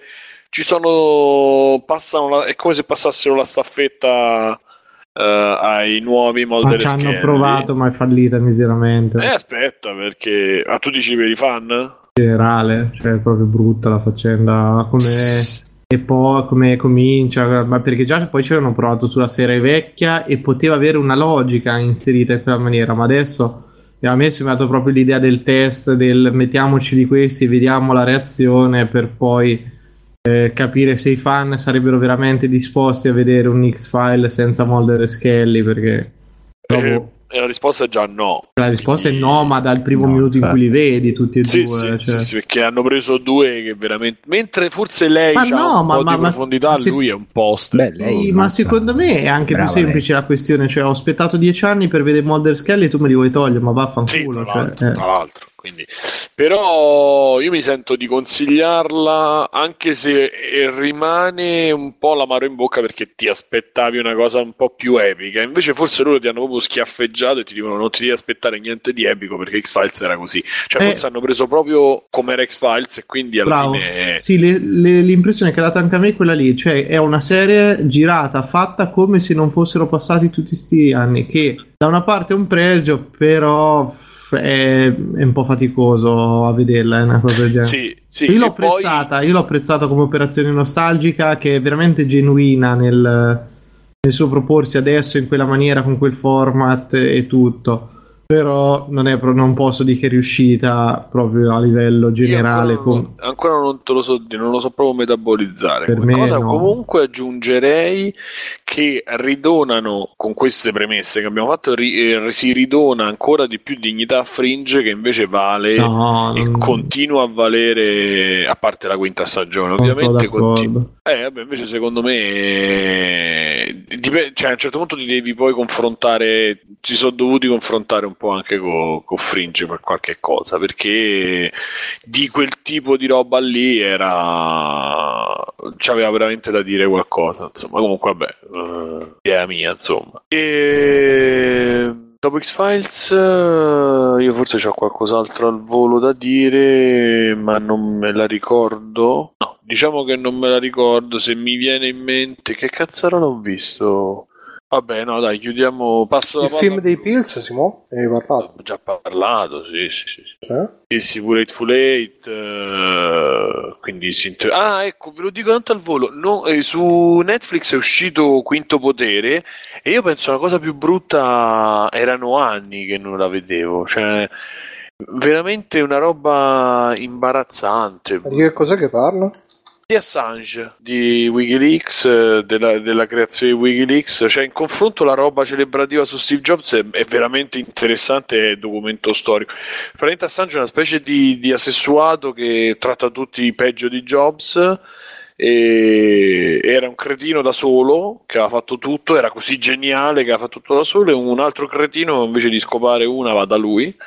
È un film, non è un documentario. No, un film con Cumberbatch che fa Assange. No, vabbè, veramente una roba. A metà l'ho finito perché non ha veramente. Credo sia svilire una cosa che invece poi ha la sua rilevanza anche lì allo storico. L'hai visto a metà e basta? Sì, non sono riuscito, ho staccato perché c'avevo da fare, ma non credo di rivederlo perché è veramente imbarazzante, cioè è una cosa... vabbè, ma poi le rappresentazioni, questi quando fanno da Hackers il film in poi, quando devono fare una roba di computer, perché vanno a scomodare queste in Hackers c'erano queste cose in realtà virtuale, sembravano tutti i screensaver di Windows o del Mac di quando lascia acceso e qua per far capire che lui scriveva, che erano tanti ma che era uno, ci sono tutte queste scrivanie ripetute con lui sopra che fa cose diverse, cioè, delle cose veramente... Mamma mia, non lo so, mi sembra veramente una mondezzata di film e basta. Passo la palla a Bruno. Ok, allora io volevo parlare di Firewatch, però farò un po' di spoiler, quindi inizio senza spoiler, poi quando inizio con gli spoiler dico che faccio gli spoiler, quindi poi va bene, doppiaggio. Nell'editing ci metto il warning, lo metto pure qua.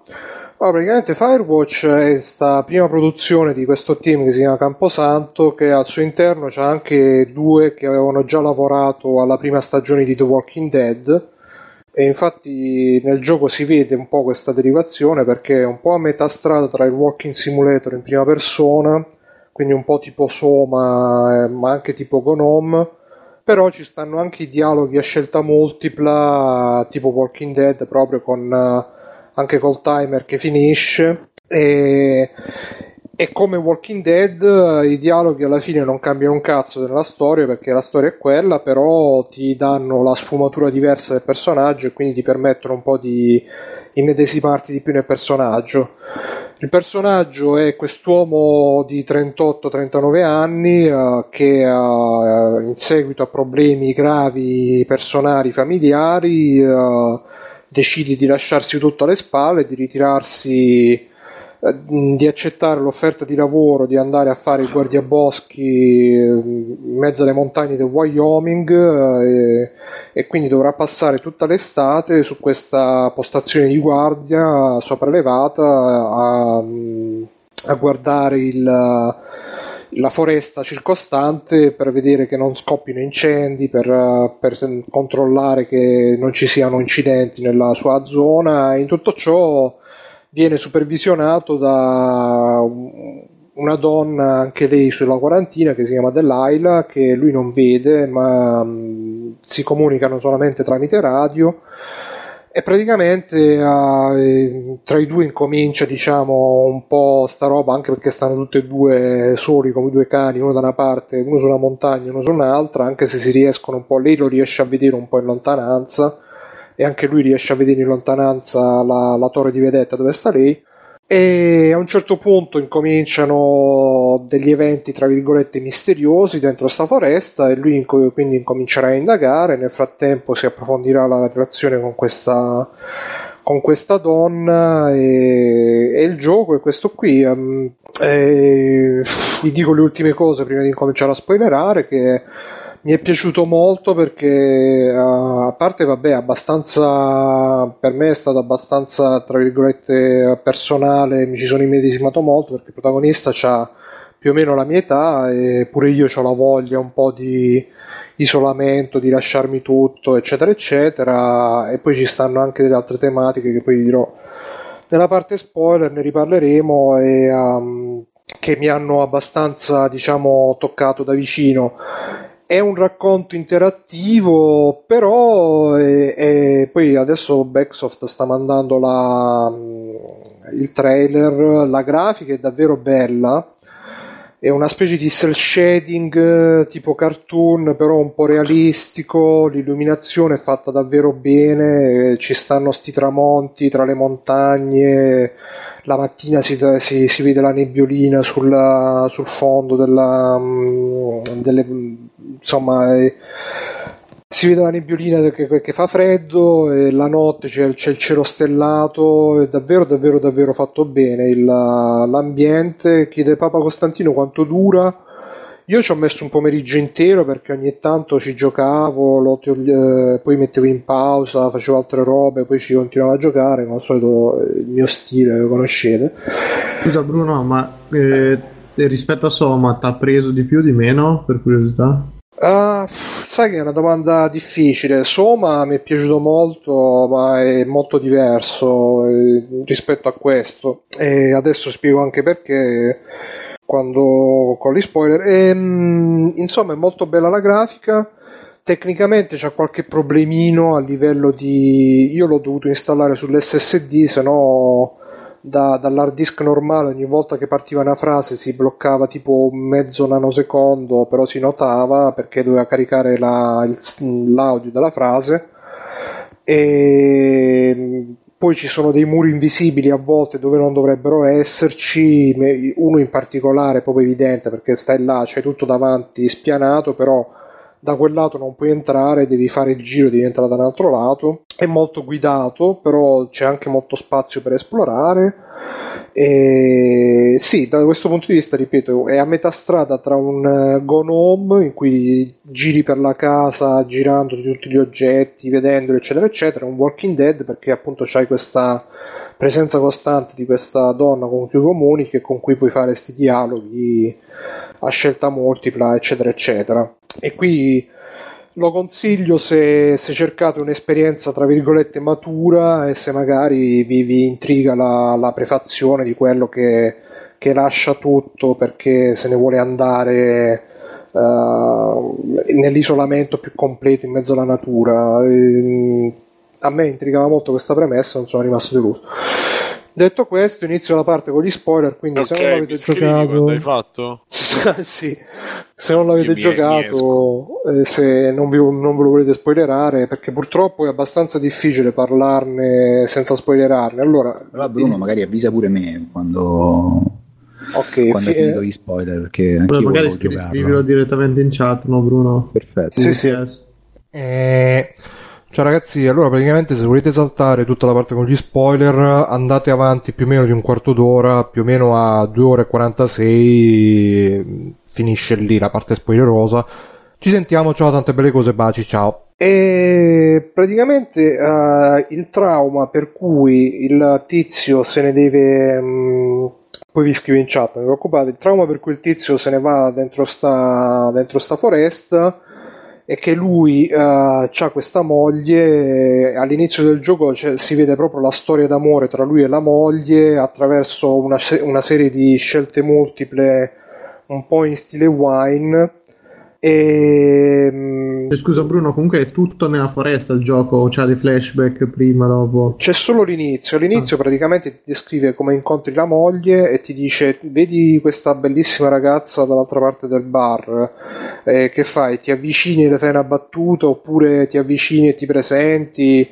È una roba un po' così che devi dire, e mentre che ti fa tutto questo recap della storia con la moglie, si vede lui che è tipo un flashback, si vede lui che impacchetta, prepara tutte le sue robe e le mette dentro il pick up e se ne va verso questa postazione. E in pratica la storia con la moglie è un po' l'inizio, un po' tipo l'inizio di Up, che non c'entra un cazzo col resto del film, però ti dà, diciamo, la struttura, la premessa che ti rende significativo il resto del film. E praticamente che cosa si scopre? Che la moglie a un certo punto viene affetta da demenza precoce e quindi non ragiona più, non lo riconosce più, non è più autosufficiente, e lui cerca di curarla, di tenerla, però alla fine non ce la fa più. I genitori di lei vanno a trovarli, trovano una situazione disastrosa a casa e se la portano a casa, in Australia tra l'altro, e quindi lui rimane da solo senza la moglie e decide appunto di andarsene dentro sto posto, dentro sta cosa. Quando arriva là appunto c'ha questa specie di relazione con questa guardiaboschi che fa da supervisore. Eppure lei, vabbè, questo ci arrivo tra un momento. Quello che succede è che in pratica pare che ci siano tipo degli esperimenti governativi che li stanno spiando, perché c'è qualcuno che registra tutte le loro conversazioni tra lui e quest'altra e gliele fa trovare, e poi mentre lui non c'è gli entrano dentro la torre di vedetta, gli rompono una finestra, e insomma si crea tutta un'atmosfera da thriller che pare quasi una puntata di Lost, di X-Files, però poi alla fine funziona come cosa? Sì, funziona molto, anche come atmosfera. Chiede Papa Costantino se ci sono i sottotitoli in italiano, non lo so onestamente. Ci vado a guardare un attimo su Steam, ma mi sa che sono solamente in inglese. I dialoghi sicuramente sono solo in inglese. Sottotitoli. Qua c'è scritto che è in... no, non c'è, ci sono in rosso, però per compensare. Quindi insomma si crea tutta questa situazione un po' alla Lost, che tu vai cercando questi indizi, queste tracce in mezzo al bosco, e poi però alla fine si rivela che è molto semplice, molto terra-terra come spiegazione, nel senso che in realtà era un precedente guardiaboschi che era andato un'estate di tanti anni prima a fare i guardiaboschi col figlio, e poi durante un'escursione il figlio è morto perché è caduto da una roccia. Il figlio era tipo il nerd di turno e il padre lo voleva un po', diciamo, svezzare alla natura, E quindi dopo che gli è morto il figlio lui ha deciso di non tornare più nella società, di rimanere là in mezzo a quella montagna. E quindi un po' qual è il tema portante di tutto? Il tema portante di tutto è appunto il rifiuto delle responsabilità e l'escapismo, e quindi c'è il protagonista che rifiuta la responsabilità di prendersi cura della moglie e se ne scappa in questo lavoro. Questo precedente guardiaboschi che rifiuta la responsabilità di aver ammazzato il figlio, di aver provocato la morte del figlio, e quindi se ne rimane là senza tornare nella società. E anche questa donna che si chiama Delilah, con cui il protagonista parla, che nella sua storia si scopre che un precedente fidanzato con cui stava insieme gli era morta tipo la madre, e lei non era andata a trovarlo, a sostenerlo durante questo periodo, per cui si sono lasciati. E poi soprattutto lei sapeva che questo precedente guardaboschi c'aveva con lui il figlio, però non aveva denunciato la cosa perché lei era una abbastanza, diciamo, lasca con le regole, e quindi alla fine la morte di questo ragazzo dipende anche da lei un po'. E quindi anche lei aveva questa responsabilità, però l'ha rifiutata. E poi succedono anche altre cose. Ci sono due ragazze che lui incontra, il protagonista incontra, e che poi lui, diciamo, allontana perché queste qui stanno usando fuochi d'artificio, eccetera eccetera, non si può fare.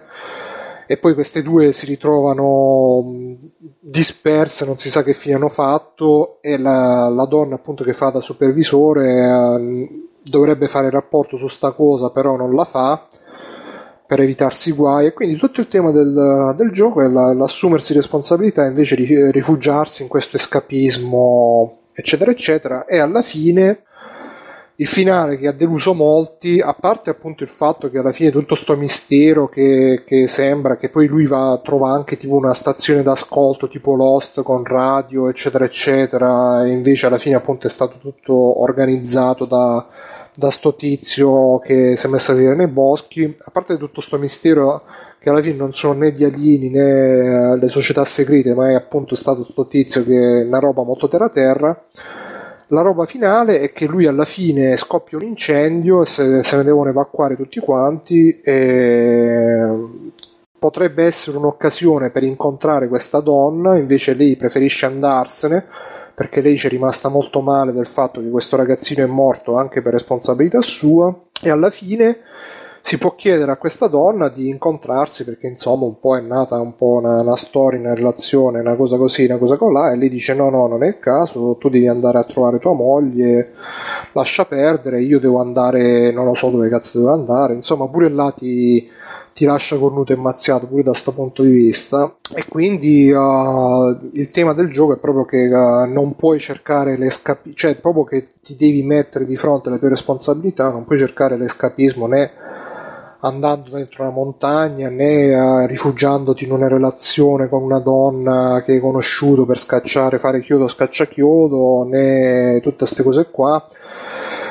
E a me ha colpito molto sta cosa perché forse è il primo gioco che davvero è così realistico senza sprofondare nel soprannaturale, o comunque il messaggio è abbastanza forte proprio attraverso il gioco, dici?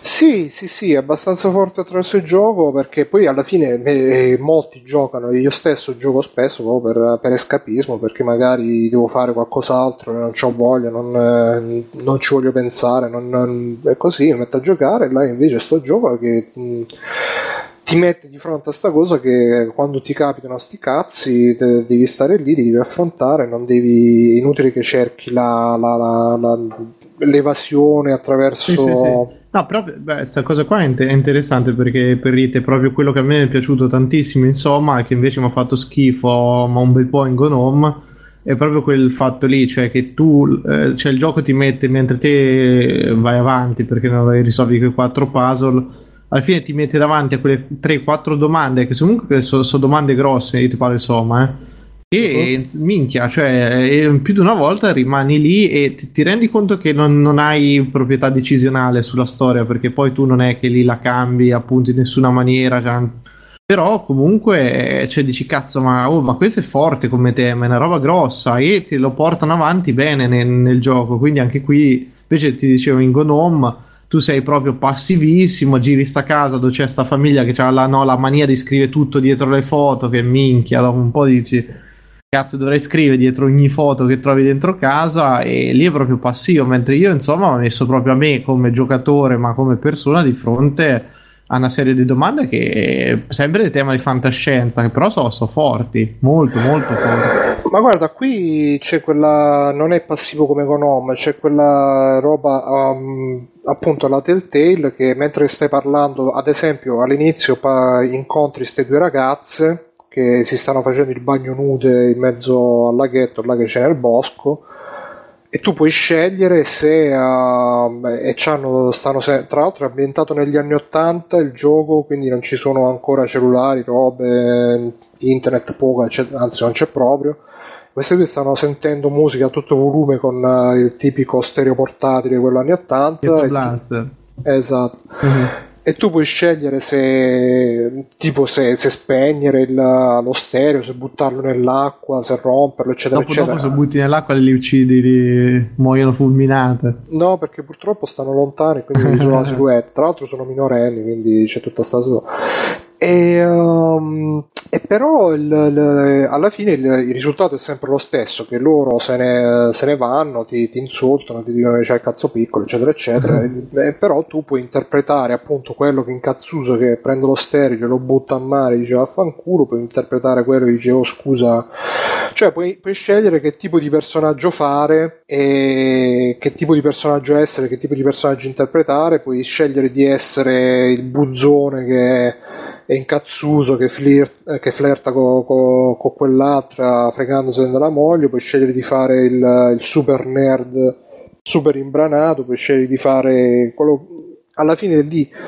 Però ripeto, alla fine quello che dici tu, ecco, la differenza è che Soma ti mette comunque di fronte a quelle domande esistenziali, super esistenziali, però comunque è una roba di fantasia. Questa invece è una roba che potrebbe effettivamente succedere, effettivamente uno magari ha una crisi esistenziale, si ritira in un posto eccetera eccetera, vuole sfuggire tutto quanto, e poi alla fine magari trova anche quella con cui dice oh finalmente ho fatto 13, mi rifaccio la vita, vaffanculo tutti i problemi, e quella però ti dà due di picche perché non vuole, non se la sente, non si è stancata di scappare pure lei dalla sua vita eccetera eccetera. Quindi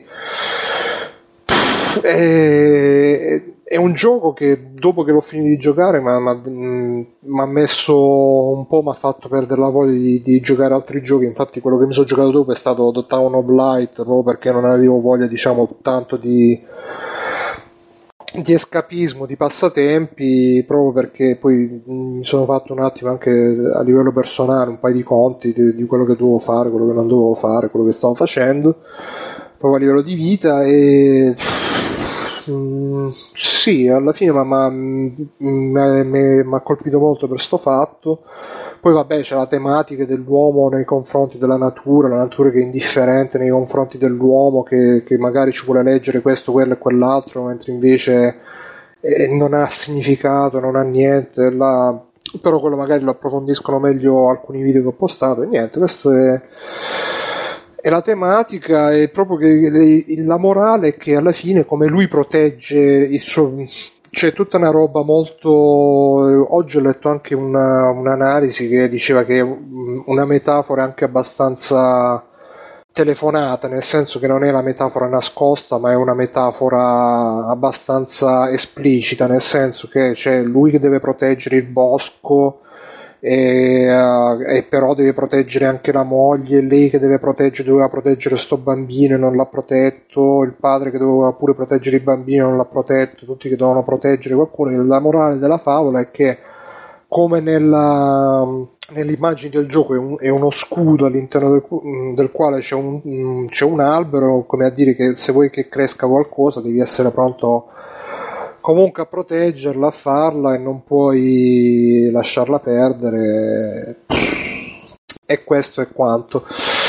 niente, vabbè dai, lo consiglio, vabbè che chi avrà sentito sta roba l'avrà già finito nel caso, quindi richiamo tutta la ciorma. Se ci stanno qua si può?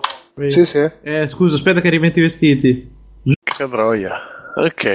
Sì, sono stato un po' dilungato, scusate. Allora, no, non capivo. Stefano. Sì, dici qualcosa. Ma tu c'eri, Stefano, ti sei... No, io c'ero, stavo ascoltando in religioso silenzio. Ah, ecco. Dopo che sono stato censurato. Grande, Stefano. Ecco qua, lo San Fermo. Allora, io rapidamente parlo di una serie con un titolo che mi ha colpito molto per motivi banali, che si chiama Vinyl. Ed è una serie della HBO che sta uscendo in questi giorni in America e a breve, se non è già uscito anche in Italia, ideata e prodotta da Mick Jagger di un gruppetto dei Rolling Stone e Martin Scorsese. Il protagonista della serie è era uno di quelli che c'era anche in Boardwalk Empire, che lì però faceva il cattivo, che è un italo-americano, tra l'altro Bobby Cannavale, che interpreta Richie Finestra, anche nella serie TV fa l'italo-americano. Mi spoilerare, se no me ne devo riuscire. No, parlo solo io, ho visto i primi 2 episodi usciti e, insomma, rapidamente lui è il a capo di una etichetta discografica a fine anni 70, inizio anni 80, quindi fine del rock classico, cioè inizio dell'ascesa del punk, che sta per vendere a dei tedeschi. Durante una serie di eventi ha un'epifania e decide di tornare insomma, di cambiare alcune cose della sua vita, di ritornare a uno stile di vita più rock, più anticonformista, e in mezzo, insomma, da lì si cerca di capire se alla fine vende l'etichetta discografica che ormai è affermata, che assume un grosso numero di persone, quindi lasciandone un tottapiedi in cambio però di una barca di soldi. La serie è piuttosto lenta, devo dire, cioè molto bella chiaramente dal punto di vista musicale, se piace la musica di quel periodo c'è di che ascoltare. Scusate che devo sgridare il coniglio che sta rosicchiando. Infatti è il coniglio che fa cazzo. Sì, no, non sono io. Aspetta che... Coniglietto. Si è mutato in una bestia. Maledetto. Sta cercando di rosicchiare una scatola da dentro un'altra scatola, che però... è il coniglio Inception, è un coniglietto punk. Sì. Quindi appunto dal punto di vista musicale è molto interessante, perché ci sono gruppi che vengono nominati dai Led Zeppelin a quant'altri più o meno famosi dell'epoca, ma sono nominati come a dire guarda ha detto Led Zeppelin. No, lui ad esempio tipo in una scena sono quelli che ascoltano un disco di Jethro Tull, lì del gruppo di ricerca e sviluppo, diciamo, quelli che devono scoprire nuovi gruppi oppure occuparsi di metterli sotto contratto, sotto etichetta, e lui dice ma cos'è questa merda, voglio rock, più rock, roba pesante, bla. E quindi vengono sia nominati che sentiti, che insomma c'è un'interazione. Chiaramente i gruppi per ovvi motivi o non si vedono o si vedono e sono dei sosia, perché chiaramente devono sembrare giovani come quando avevano 20 anni e gli anni passano per tutti. A quanto pare questa serie qui non ha avuto un ottimo riscontro in America, anzi nonostante l'HBO l'abbia già rinnovata per una seconda stagione. La prima sarà di 10 episodi, però se ne sono usciti 2, forse la settimana prossima dovrebbe uscire il terzo. Stefano, sì. Io ho sentito parlare, mo me lo sono ricordato, non ho sentito parlare di sta serie, che hanno detto che questa sarà la nuova serie che tutti diranno che è bellissima senza che nessuno la vedrà, come Boardwalk Empire. Volevo averlo visto, questo anche, a differenza di Boardwalk Empire, questa secondo me è molto più lenta. Addirittura? Cioè, sì. Madonna. Cioè, è proprio... come dire, io personalmente non ho avuto enormi difficoltà, però mi rendo conto che è lenta, cioè all'inizio soprattutto non si capisce bene perché lui sta facendo determinate cose, perché non le sta facendo, questo proprio dai primi minuti, e poi spiegano un po' meglio, ma i flashback e la parte attuale, diciamo, a volte non sono proprio chiarissimi, si capiscono ma è un po' confusionaria all'inizio. Già il secondo episodio ha una spinta un po' più immediata, però il primo comunque per come finisce lascia interesse verso il secondo episodio. Non è per tutti, nel senso che non è una serie, cioè devi essere un po' appassionato di quel periodo e un po' devi cercare di reggere, diciamo, a un po' di lentezza, e forse appunto se continua come il secondo episodio, che è un po' più movimentato, la serie sicuramente diventa più interessante. Non bisogna lasciarsi scoraggiare troppo dal primo, forse, e quindi appunto in America ha poco successo, però l'HBO sinceramente se ne è fotte abbastanza degli ascolti, perché tanto i soldi li prendono dagli abbonati, dato che il singolo abbonamento di HBO costa un sacco di soldi, mi pare che costi $40 al mese, 50, insomma. Per te cosa vuoi che sia, scusa? Altro che Netflix, giornaliero, esatto, altro che Netflix. Comunque si trova, volendo si può trovare anche nei vari così alternativi, diciamo, che adesso non nominerò, per evitare di nuovo censure da parte di Bruno il Censore. No, comunque per me è una bella serie, mi incuriosisce anche perché è di un periodo storico non esageratamente trattato, perché non è proprio riguardante gli anni 70, è un periodo molto post Woodstock, si sta già entrando negli anni 80 nel punk, quindi un po' meno sfruttato come periodo storico, cioè non è a cavallo, non è né in mezzo all'uno né in mezzo all'altro, e anche lì cambia la musica, cambiano i gusti, è particolare come cosa, ecco. Gli attori sono bravissimi, niente da dire su quello, ci sono anche delle turbofighe allucinanti in certi casi, anche lì niente da dire, dateci un'occhiata però con riserva, cioè dovete essere un po' appassionati, se no se vi aspettate azione. Ma l'altro io ho sentito pure che tipo la puntata pilota sono 2 ore, 3 ore, no vabbè, forse di Martin Scorsese, sì, anche quella come Boardwalk Empire, tipo è bravi ragazzi però nel mondo della musica. No, è stile, no, è proprio un altro stile, come può essere, cosa può ricordare come inizio? Adesso non mi viene in mente niente sinceramente come stile, però non ha niente a livello di mafia e cose così, ecco. Oddio, qualcosina ce l'ha, perché comunque lui, essendo italo-americano, essendoci Scorsese di mezzo, ovviamente quando lui era più giovane era un po' ammanicato, non in una situazione di mafia, però italo-americano, Mick Jagger? No, il protagonista in questo caso. Nel telefilm sto dicendo. Non sta mettendo difficoltà. Aspetta, allora forse ho capito male la tua domanda, bro. No, dicevo, non avevo capito io, scusa, non ho seguito bene. Quindi Mick Jagger non è italo-americano. No, aspetta, no, io sto parlando di Scorsese e di Cannavale, ovvero Finestra, cioè l'italo-americano protagonista. Esatto, e dagli l'esberlo. Cioè il protagonista del telefilm, Mick Jagger e Scorsese sono uno il produttore. Mick Jagger e Scorsese ha diretto il primo episodio e poi gli altri solitamente li fa dirigere da altri su, e l'idea e la consulenza, diciamo. Non ci sono, appunto, cioè c'è una piccola parentesi sulla roba che sembra un po' mafiosa, ma non è proprio mafia, non ce ne sono parti con mafia italo-americana standard. Non si spaccano le chitarre addosso. No, ma non ci sono neanche particolari cose tipo sparatorie, è un po' più roba tipo droghe e puttane. No, non è, cioè un po' di droga c'è, ma vabbè, quindi non c'è niente di bello della vita, insomma. Sì, infatti. È una serie strana. E poi ho sentito anche che tipo no, tipo quando ci sono le canzoni te le fanno sentire tutte dall'inizio alla fine.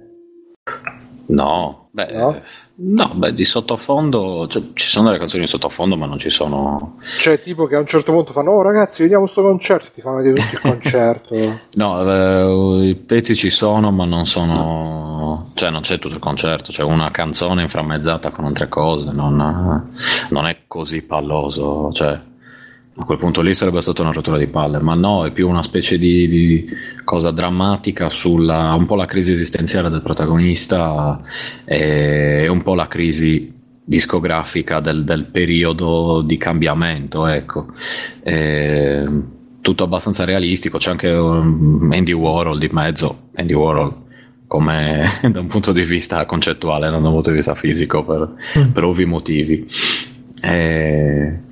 però appunto non è noiosa, ma non è neanche bella scattante immediata, quindi occhio.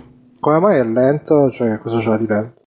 In generale come la narrazione proprio del, cioè tipo serie. Se sta 3 ore a vedere quello che dice devo accordare la chitarra, no ma non c'è da ci sono... non è accordato la chitarra questo là mezz'ora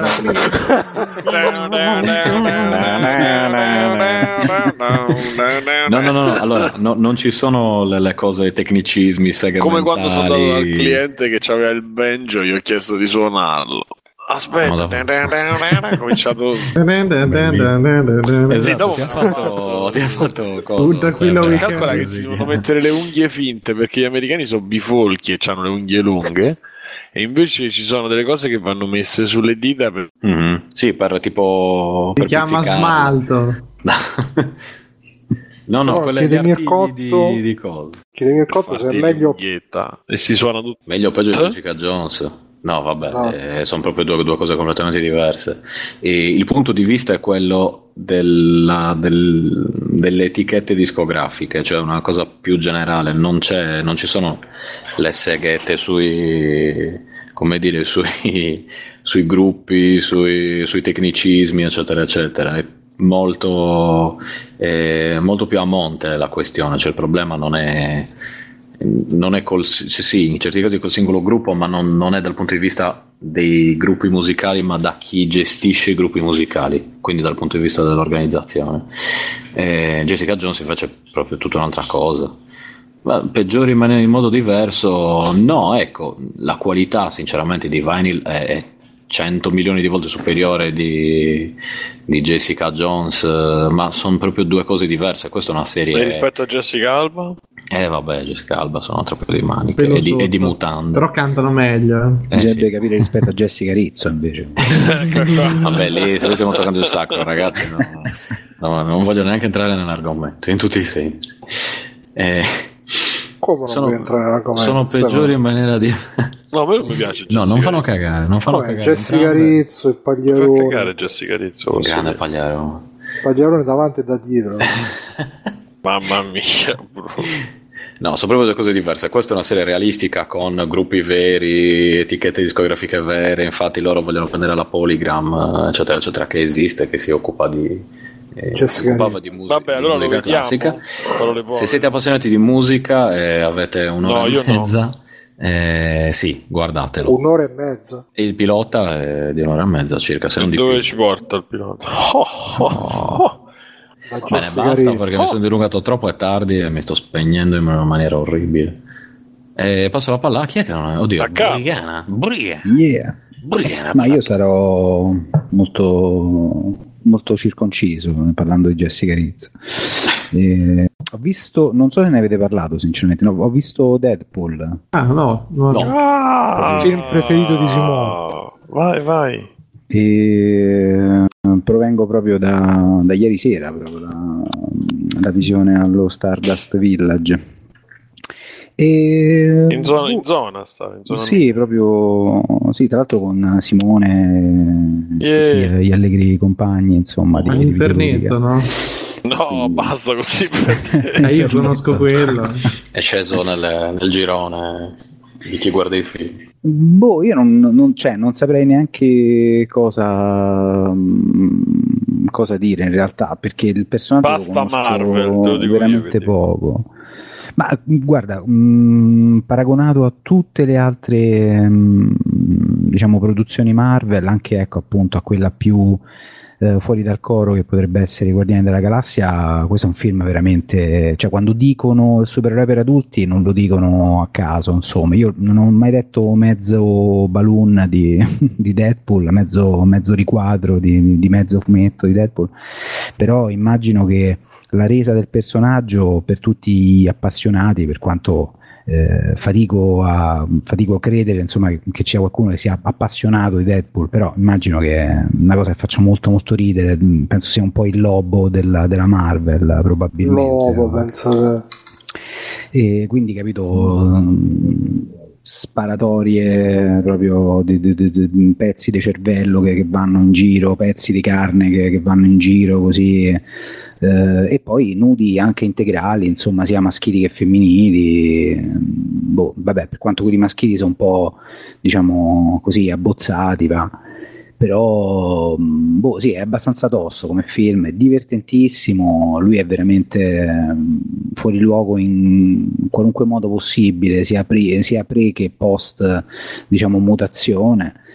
Ma è un po' forzato oppure è tutto forzato, però è come andarsi a vedere, cioè io non lo so, alla fine del film mi sembrava di essermi andato a vedere, che ne so, Scary Movie, capito, sta roba qui, perché mi rifiuta proprio improbabile, cioè mi risulta improbabile riuscire a considerarlo un film serio, un film nel flusso del panorama Marvel attuale, sì. Per quanto l'hanno fatto, sì. Quindi comunque infilarlo, per quanto un po', secondo me, appunto un po' a forza nel flusso di questi Avengers e compagnia canta X-Men e pure improbabile, cioè tipo Carlo, ma ti stai indossando da solo, cosa ogni tanto ti spegni o togli il dito dal push to talk, cosa no, forse un po' di lag, sì, forse sì, per cui, capito, che ne so, lui parla col tizio della situazione, poi si gira verso gli spettatori, fa avete visto che testa di cazzo, e quello gli risponde, ma guarda, io sono qui, stai zitto, stavo parlando con gli spettatori, cioè cose di questo tipo, cioè succedono praticamente il 75% del tempo ecco. Non lo so, io sono sempre più terrorizzato, più ne sento parlare più sono terrorizzato, però sarò io il problema. Ma sì, ma no, ma sarà quel film che poi quando te lo vedi magari ti piace pure, però sì, ha rotto il cazzo. Non lo so, io lo dovrò vedere prima, però pure Carlo ti sento ancora, diciamo, devi avere un giudizio, ti sembra come se dovessi ancora avere un giudizio definitivo, è così tanto che non se n'è andato proprio, ha sbattato la porta. Io se posso inserirmi, l'ho visto anch'io e l'ho abbastanza digerito da parlarne. Inserisciti. Non sapevo se Carlo aveva finito. Ecco, mi sentite ora? Eccolo. Sì. E scusate, ha fatto tutto da solo, proprio connection lost fatto. Vabbè. No, Carlo, se dovevi dire qualcos'altro, perché magari potevo inserirmi anch'io che l'ho visto, l'ho abbastanza digerito da magari dare un altro parere. Io sono un po' più contento dei film Marvel, mentre invece Simone li detesta, eccetera, quindi controbilanciamo. Ma guarda, ti dico, cioè, nel senso, visto come un film un po' veramente un po' cazzone, un po' così alla vediamoci qualcosa di completamente fuori dal coro, completamente irriverente, tutto il resto, cioè quello è un film riuscitissimo da quel punto di vista, perché unisce veramente tanto l'azione, ma un'azione veramente sì. È ricascato? Mm-hmm. Adesso è qualcosa di Roma, delle linee romane. Adesso intanto parla tu poi quando... Allora... ha un personaggio veramente improbabile. No, comunque no. Carlo, ti avevamo perso. Proprio la cosa lì della connessione è bassissima, quindi vai pure tu. Adesso magari provo a uscire e rientrare così. C'è una costellazione negativa. Io allora l'ho visto senza sapere quasi nulla del personaggio, se non ovviamente le cose che è uno che è un mercenario, che chiacchiera, che sfonda spesso e volentieri la quarta parete, eccetera eccetera, quello che più o meno penso sappiamo un po' tutti. C'è da mettere in chiaro che è un film fatto dalla Fox, che è quella che praticamente sta gestendo malissimo i Fantastici 4 al cinema e abbastanza bene con alti e bassi gli X-Men, ed è slegata per questione di diritti, anche se c'è comunque di mezzo l'apporto creativo di Marvel, dall'universo con gli Avengers, con Iron Man, eccetera, quindi è da intendere proprio come un filone narrativo un po' diverso da quello lì legato a Disney. Difatti penso fosse impossibile aspettarsi un film del genere dalla gestione Disney, poteva farlo solo un altro produttore.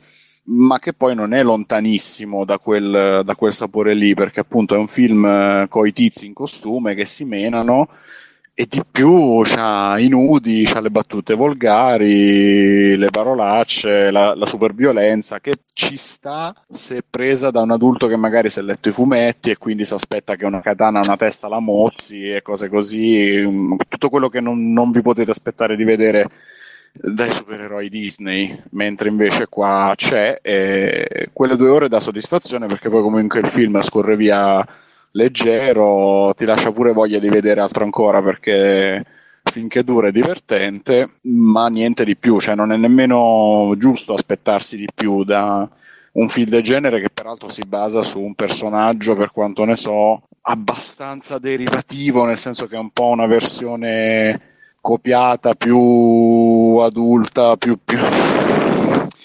sboccata alla fine di Spider-Man e di altri personaggi simili, qualcosa della Marvel e qualcosa addirittura della DC.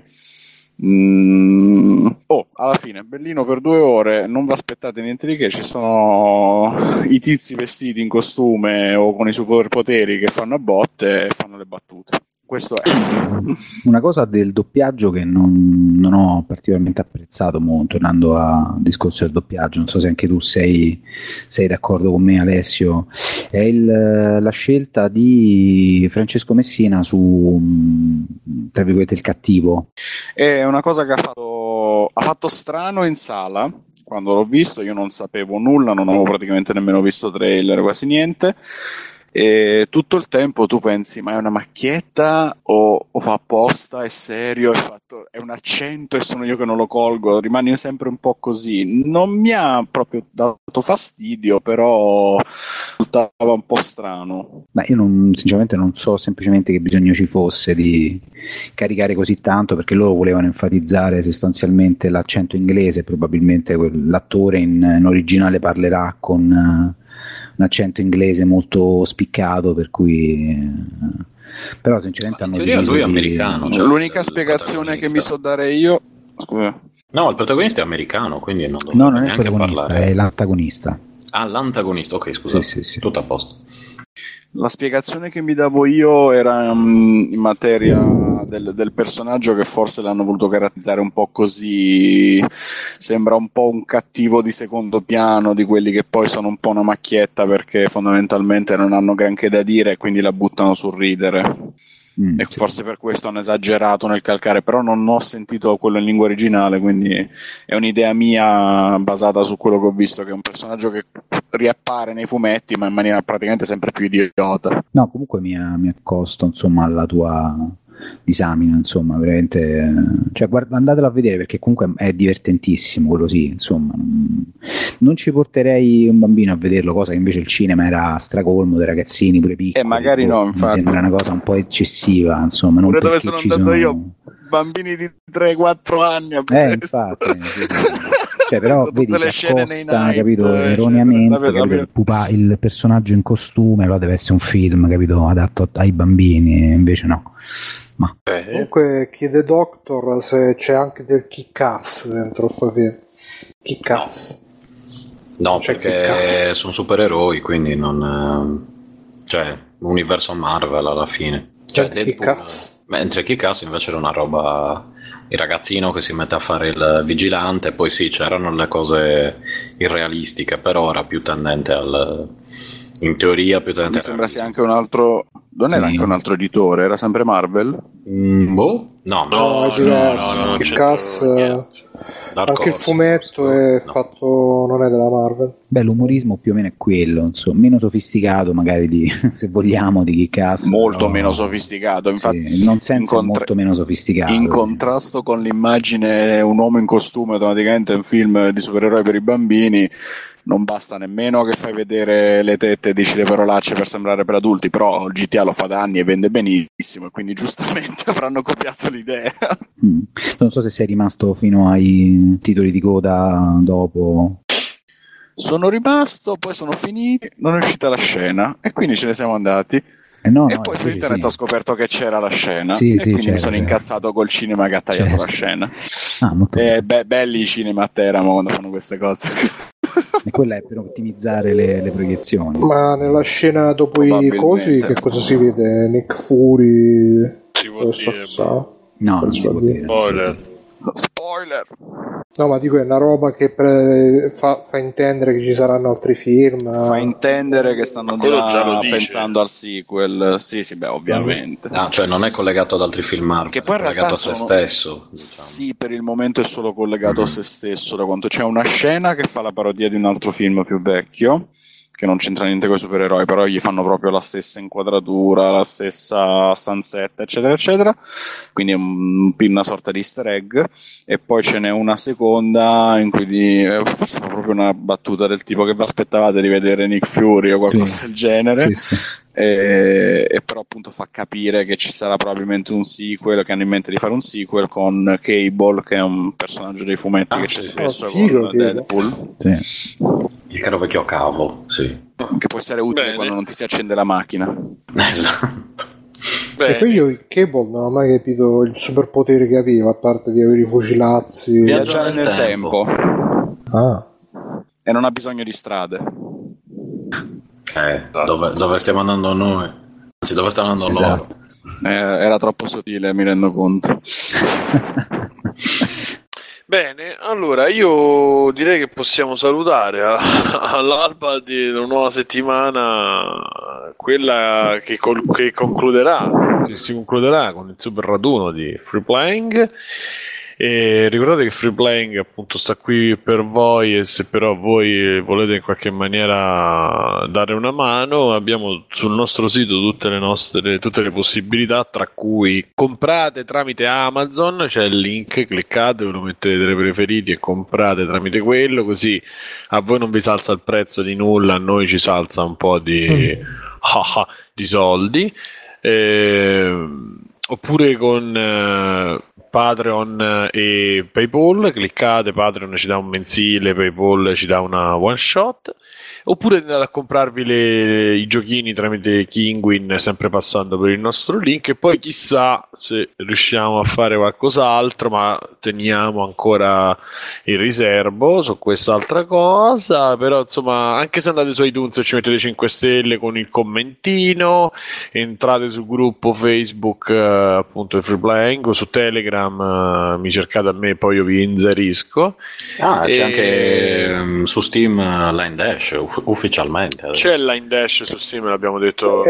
No, mi sa che ci vorrà un po'. Cioè, adesso li hanno provato. Poi deve... Sì, ma tanto non lo spammeremo, insomma, vita naturale durante. E ricordiamo anche La Ferita Bianca di Fabio Felice su Amazon. E l'ultimo vampiro, perché prima ne parlavo. L'ultimo vampiro R.C. Hammers. Questo è stato Free Playing, vi aspettiamo a Mantova il 5 marzo appunto, e come ci sono stati Bruno Barbera. Bruno, vuoi congedarti, salutarti? Sì, ciao a tutti, ci vediamo a Mantova ragazzi, alla prossima. Yeah! E Mirco Federici, grande Pier fumettista. Ci vediamo a Mantova, ciao a tutti. Yeah, Stefano. Ciao, ci vediamo a Mantova. Ne approfitto per ringraziare Brianna, che si occupò dell'audio intro di Microsorche, e quindi lo ringrazio in diretta. Micropunte giapponesi. Grazie a Carlo Brianna. E ci vediamo Alessio Evron. Ciao, se riuscirò a essere a Mantova sarò quello vestito da me stesso. Quello triste col cornetto in mano. Esatto. Carlo, ricorda tutti, se vuoi ricorda dove troviamo, se ci vuoi lasciare con un monito, una frase, fai tu. Un motto di spirito. Lasciare, non diciamo 17 pollici cerretti. 50 pollici. No, e cercate Passione Sound Design su Google, comunque www.passionesounddesign.blogspot.it è il mio blog, diciamo, videoludico, se vi interessa quella roba lì, altrimenti carlomix.blogspot.com. comunque sono due blog gemelli, sono collegati fra loro, quindi nel momento in cui andate su uno trovate tutti i riferimenti all'altro, e mi trovate, non sarò a Mantova, mi piacerebbe andarci, però devo dire sabato noi siamo tutti là a dire puttanate e a farle. E mi trovate ovviamente su videoludica.it podcast insieme a Simone Pizzi e tutti gli altri della banda. Ciao belli. che saluto anche, Giuseppe, e poi Mondo Marco. Xbox, Mondo Play, insomma, se volete leggere qualche stupidaggine che scrivo sui videogiochi, se volete... Vabbè, questo. Io vi ringrazio per l'ospitata, insomma, grazie a te. Grazie a te, noi ti riromperemo le scatole per farti tornare quando non sarà te. E altro basta, abbiamo finito la puntata, buona settimana e buona vita. Tante belle cose. Ciao. Settimana. Ciao. Yeah. Conan, qual è il meglio della vita? Schiacciare i nemici, inseguirli mentre fuggono e ascoltare i lamenti delle femmine. Questo è bene.